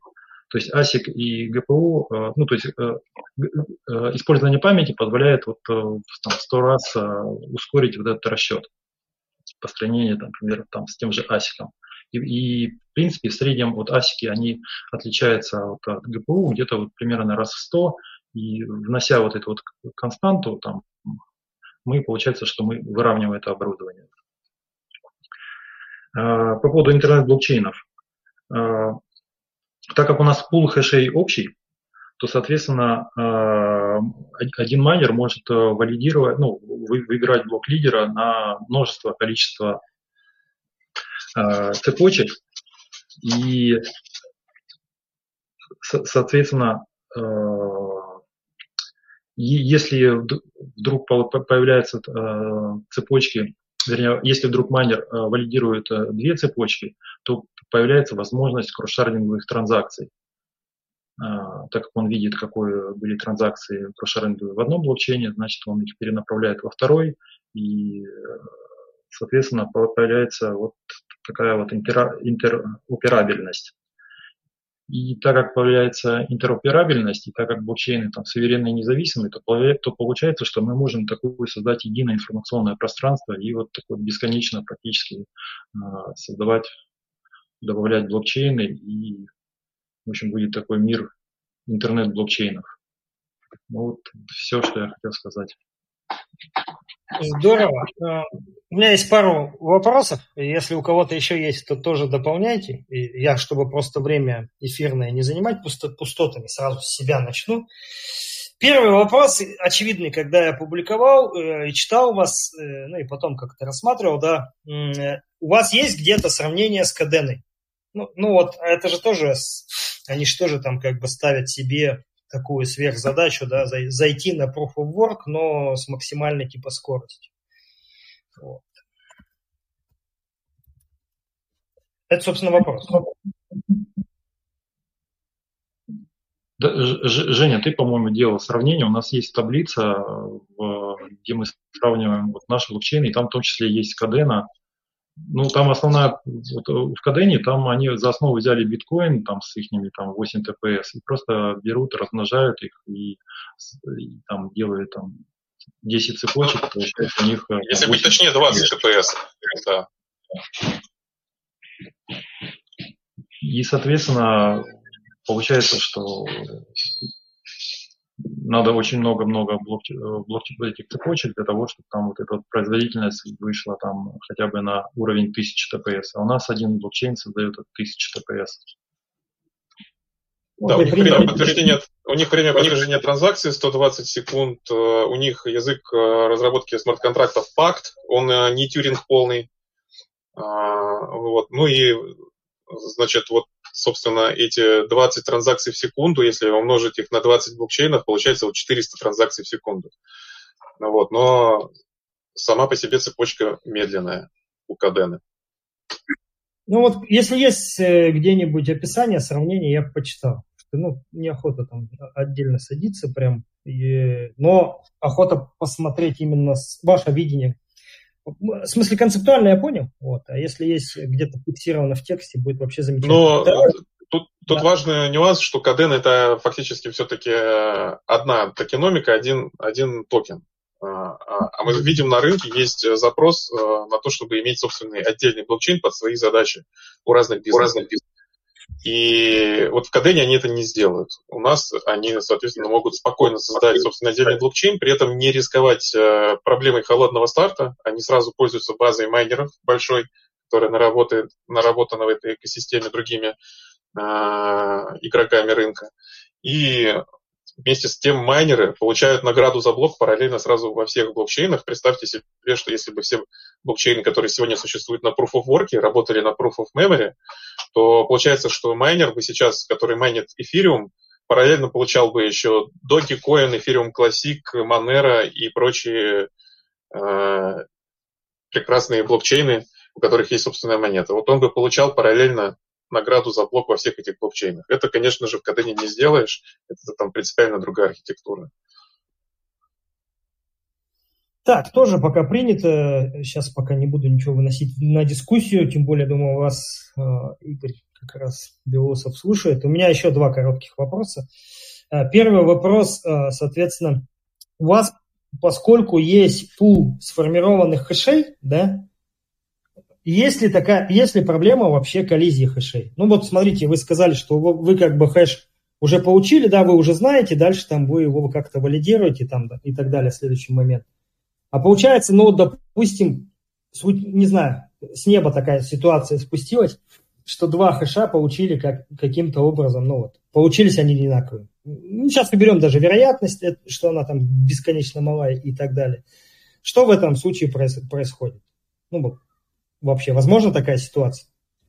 Или если она невозможна, то что произойдет?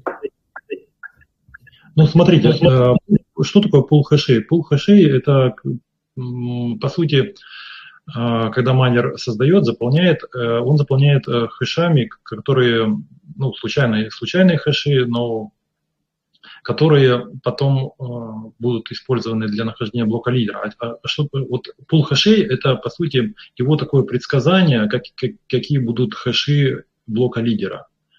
А, поэтому тут Соответственно, как можно, если его хэш, который потом он будет выбирать из памяти, как можно максимально будет э, э, совпадать с, хэшем блока, то и, ну, точнее, не то, что максимально, а больше всех остальных нод, то он является блоком лидера.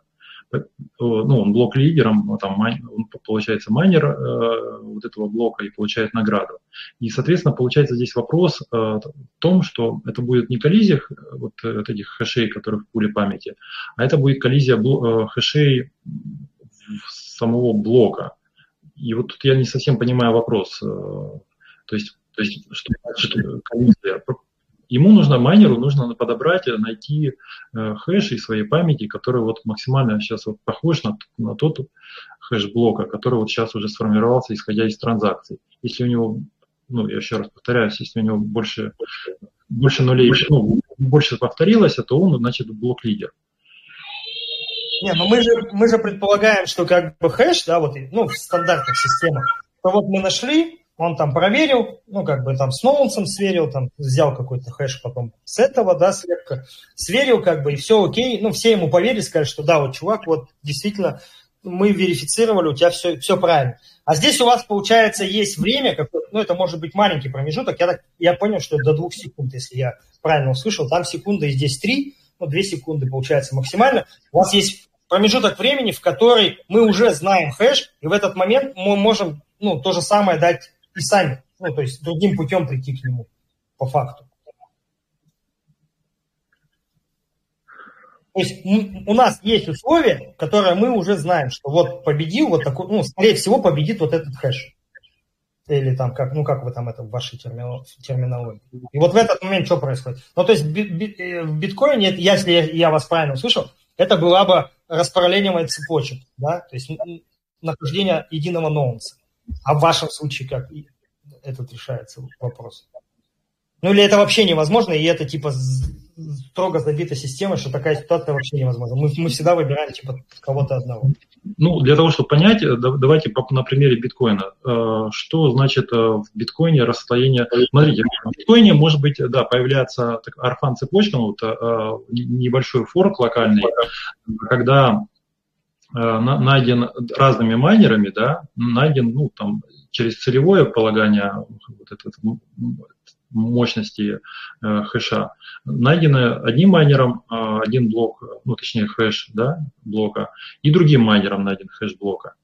И там э, уже следующий майнер, получается, выбирает, к какому он блоку присоединиться.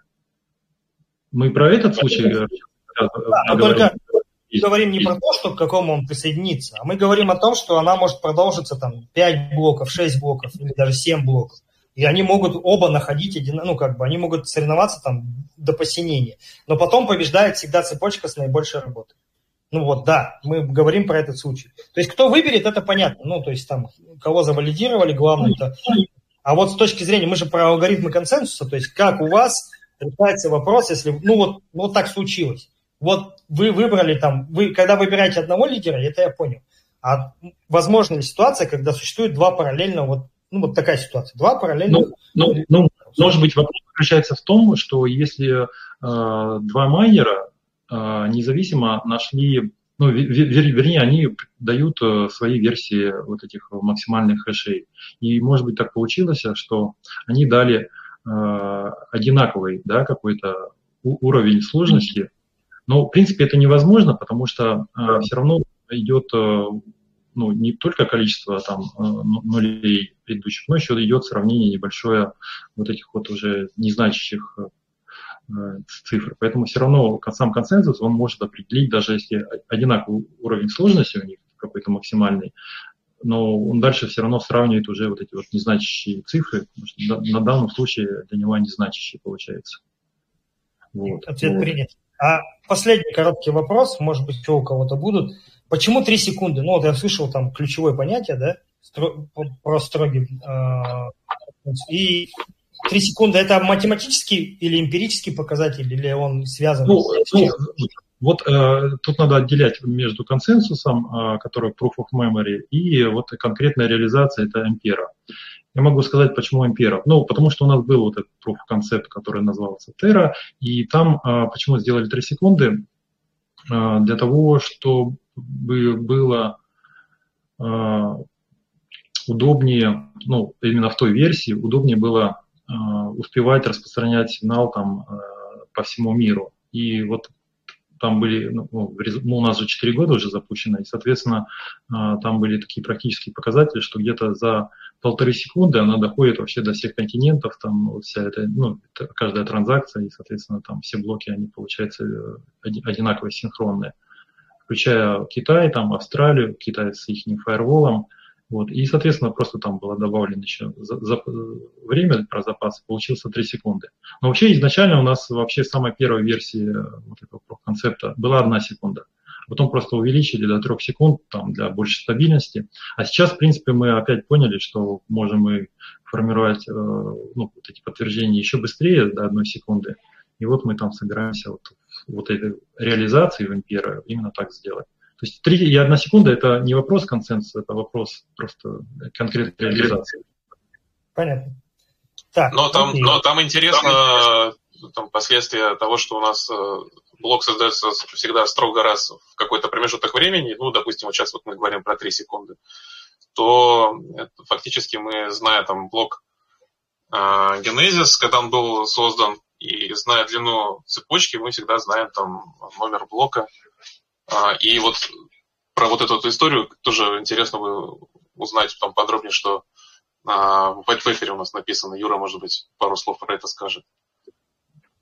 Ну, это, это имеется в виду различие между временем формирования блока вот в биткоине, ну, будем возвращаться вот к самому классическому варианту, который до сих пор работает и очень хорошо работает, блокчейн номер один. И вот э, тем proof of work, а, который у нас. То есть у нас э, время, да, формирования блока, она фиксирована, а в биткоине там время формирования блока, она зависит от майнера, она случайно, да, например, на 10 минут, э, и зато там введена целевая функция сложности, которая там каждую определенную эпоху, там, я не помню, 24 часа или там больше, она э, пересчитывает э, уровень сложности так, чтобы действительно было 10 минут. То есть вот такая вот некая синхронизация времени. А мы пошли в сторону вот, э, фиксированной э, вот этого времени. У нас э, время, она такое, ну, мы, у нас собственно есть алгоритм определения времени, синхронизации времени, который может отличаться от глобального, но в принципе там в основном не отличается. И у нас у нас вообще консенсус звучит, вот в биткоине звучит консенсус так, что блок лидера это то, ну, цепочка лидера это та, которая длиннее. У нас же звучит консенсус, что цепочка лидера э, та, у которой сумма вот этих сложностей, вот этих вот количества нулей, да, в каждом хэше, сумма больше. И та цепочка является правильной. При этом, да, так как у нас э, время действительно там поделено, там, например, каждые 3 секунды блок формируется, соответственно, у нас не может быть такое, что одна цепочка длиннее другой. Нет, вот эти цепочки, которые там длиннее, они просто не учитываются, потому что каждая нода, она синхронизирована по времени, и поэтому мы всегда знаем, какой сейчас блок формируется, который, какой уже сформировался, какой будет сформирован, у нас всегда ограничена длина, а консенсус определяется по сумме вот этих произведенной работы по, по затраченной электроэнергии. Угу. Ну, я чуть дополню, что в биткоине все-таки там ну, это может, это как правило самая длинная цепочка, но вообще это цепочка с наибольшей работой. Она может быть не самая длинная. Вот, но это история, ладно, отдельная. Я а вот про синхронизацию времени, э, какое расхождение максимальное возможно с нелокальным временем? Ну, то есть, типа, с глобальным. Есть, есть какое-то расхождение? Или, или чисто локальная история определяется? Ну, э, ну, да, расхождение может быть, э, но она определяется, алгоритм определяется по тем нодам, по майнерам, которые выиграли блок, соответственно, они предоставили максимальный вот, хэш, и на основе их вот вся сеть синхронизируется. Ну, как синхронизируется? Она делает просто свое какое-то отклонение времени. Теоретически, да, она может там неограниченно куда-то уйти, но на практике, в принципе, у нас э, там, такого не было. Угу. Ну вот в следующий раз как раз хотел бы этот вопрос обсудить, потому что сегодня, я смотрю, мы уже разговариваем долго, потому что как раз там в биткоине, там же расхождение возможно до двух часов, да, ну, берется 11 медианное значение, и дальше они, собственно, ну, по факту это может быть, короче, два часа. Это достаточно много. Вот. И интересно, как у вас. Я э, еще раз перечитаю по этому поводу тогда э, white paper, и в следующий раз, если вам будет интересно, как раз про вот э, синхронизацию времени, про Proof of History в разных концептах, и в том числе, как, как это у вас реализовано локальное время, я тоже послушаю. Так, окей, спасибо большое. Мне на самом деле было интересно. Надеюсь, всем остальным тоже. У нас тут потихоньку все отключаются, потому что, да, есть такой показатель, что после часа 20 у людей начинает эта оперативная память э, уменьшаться. Да, все-таки не, не GPU. Есть э, у кого-то вопросы? Конечно. Их достаточно да. много. Давайте. Ну, давайте. Зовут меня Иван. Это как бы не самое главное. Давайте тогда... У меня их всего 9. Начнем с самых таких скользких. Вот, я white paper не читал, подключился где-то полчаса назад. Вот, начинаем. Значит, э, как у нас шарится память ноды майнера там, с виртуальной машины, к примеру? Если у нас э, большая часть ресурсов памяти укатывается на то, чтобы работала нода, что у нас останется на виртуальную машину?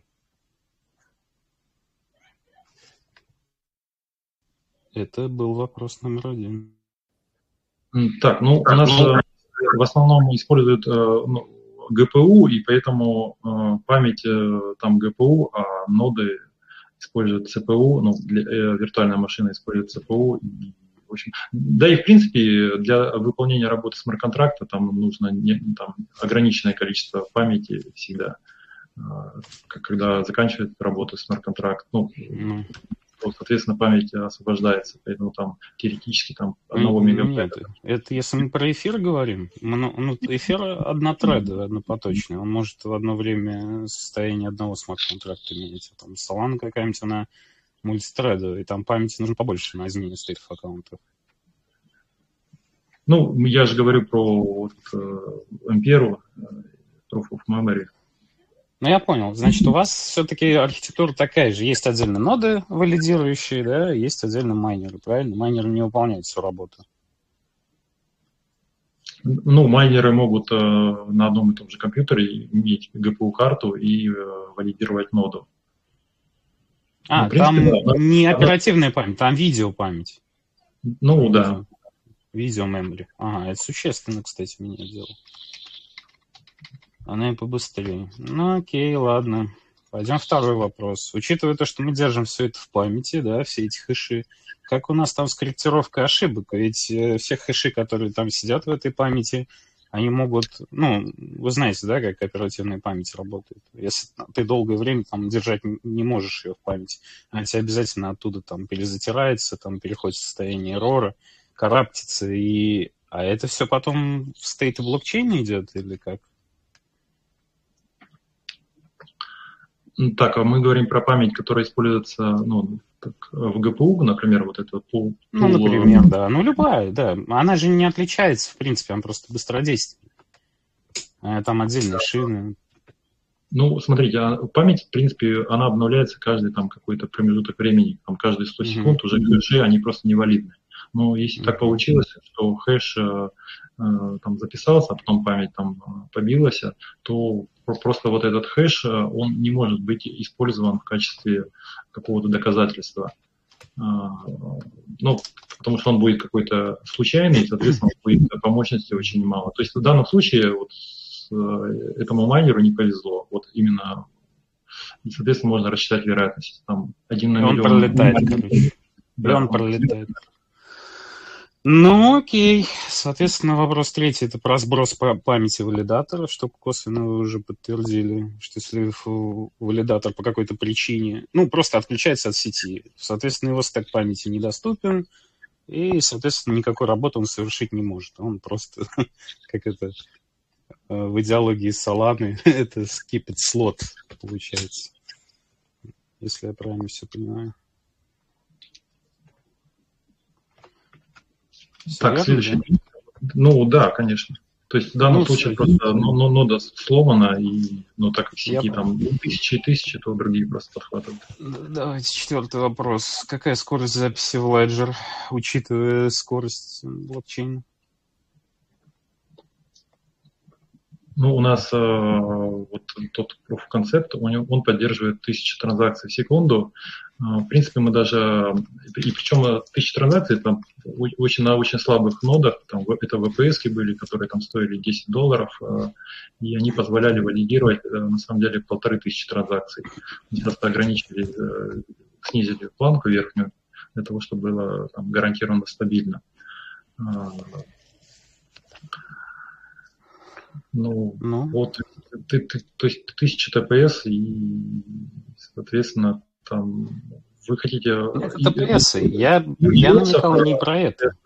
Иопсы хотите, но и, и, которые ну, сожрут винты SSD-шные, рейды уничтожат. Ну, смотрите, э, в принципе, э, у нас используется не EVM, хотя мы планируем EVM добавить для того, чтобы какие-то блокчейны могли вот э, делать ну, тот тоже EVM совместимый с смарт-контрактом для того, чтобы просто поддержать э, вот эту тенденцию на рынке, что там солить разработчики самая большая армия для этих целей. А так-то у нас э, используется собственный ну, там, ну, язык э, JavaScript и собственные э, функции работы там, со сториджем. То есть мы, у нас другой подход. Uh, у нас есть конкретно работа со сториджем, там по сути, там три функции. Прочитать key записать key удалить key И у нас э, идея вот этой key заключается э, в том, что мы, скажем, смарт-контракт, он не записывает отдельно какую-то переменную или читает, а он э, такой делает скоп сразу всех значений и сохраняет все как бы за все в одной области. Соответственно, обычно вот те дапсы, которые мы строили, они там делают один, ну, они делают два чтения каких-то и всего лишь одну э, запись э, на, на диск, потому что ну, в этом скопе уже хранятся уже все переменные. Это вот э, принципиальное отличие от EVM, где там ну, нужно очень много-много записей прочитать, потому что это на самом деле же переменные, без них не может программа работать. И, соответственно, там нельзя оптимизировать. То есть как, каждое изменение переменных – это свое какое-то запись кривовое. И поэтому вот у нас э, достаточно быстро получается. Понятно. Ну так почти везде. Ладно, давайте следующий вопрос. У нас, я так понимаю, представляется все, весь процесс в виде лидер шедель таблицы, аналогично как у Solana. И а, у Solana там все валидаторы получают слоты рано или поздно. Ну, самый там хилый 48 слотов имеет в mainnet. А у вас как? То есть я представляю масштаб. Если у нас там 10 тысяч майнеров, и, упаси Господь, как в биткоине, сколько их там вообще не сосчитать. Что, они каждый получают место в лидер шедле? Нет, смотрите, у нас, э, у нас proof of work. А, память, она используется для того, чтобы а, быстро найти хэш. И, и все, то есть такая буферизация используется. А, а также а, и все.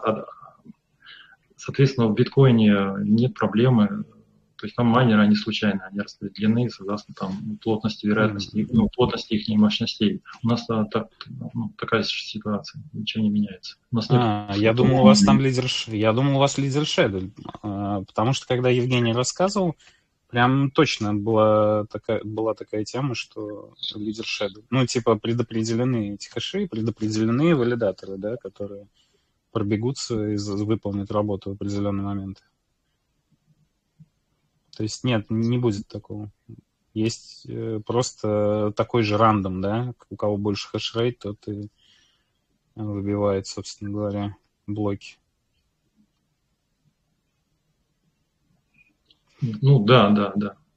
Общий принцип, да, так. То есть и пулы возможны, да, если будет высокохэшевый майнер, он там на 2-3 головы всех опережает, и он там а, будет все блоки собирать, а все остальные будут плакать.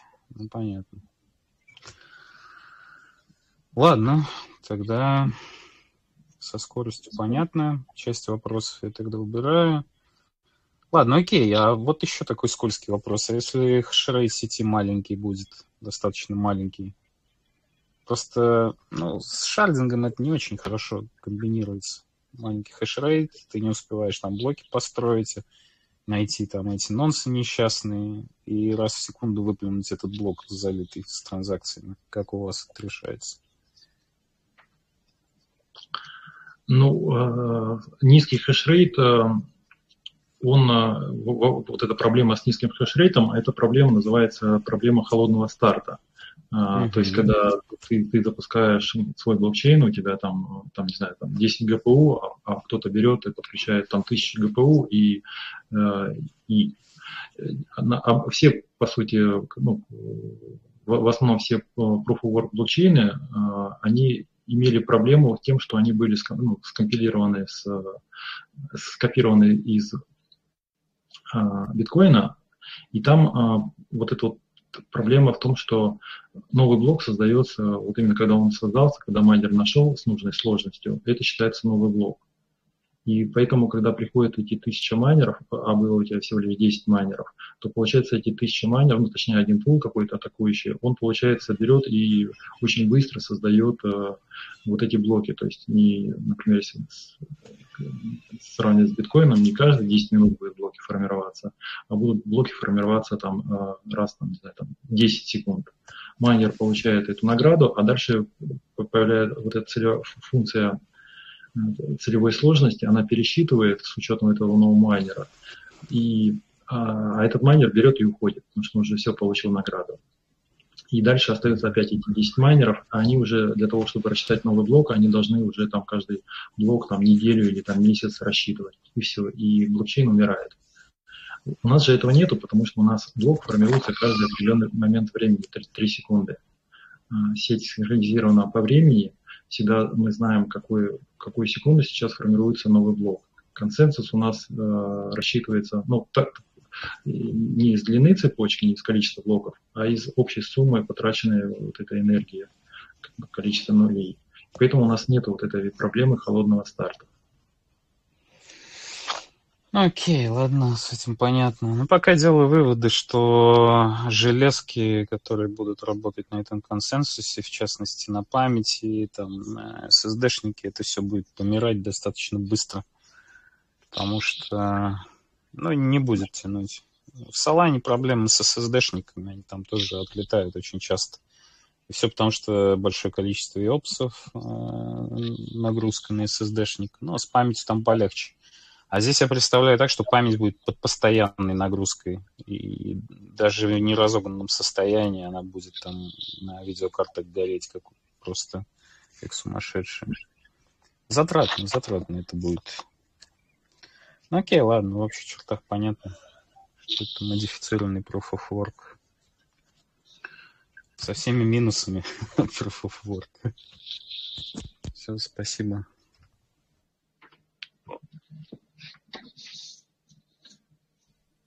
Окей, спасибо за вопросы. Еще есть вопросы? Так что я думаю, мы еще минуты три, наверное, будем закругляться. А, если будет желание, Иван, да, я правильно слышу? Можно будет да. на следующей встрече, да, поучаствовать как раз по Рассавану, потому что этот вопрос сегодня хотели, но э, тут уже два часа, это большой перебор. Поэтому, наверное, будет либо в следующий вторник, либо когда там сообщество согласует. Э, собственно, поговорим, минус ли это Proof of Work или плюсы, потому что еще ни одна система Proof of Stake не масштабировалась на моем веку. Вот, собственно, будет интересно как раз послушать мнение другое, если оно есть.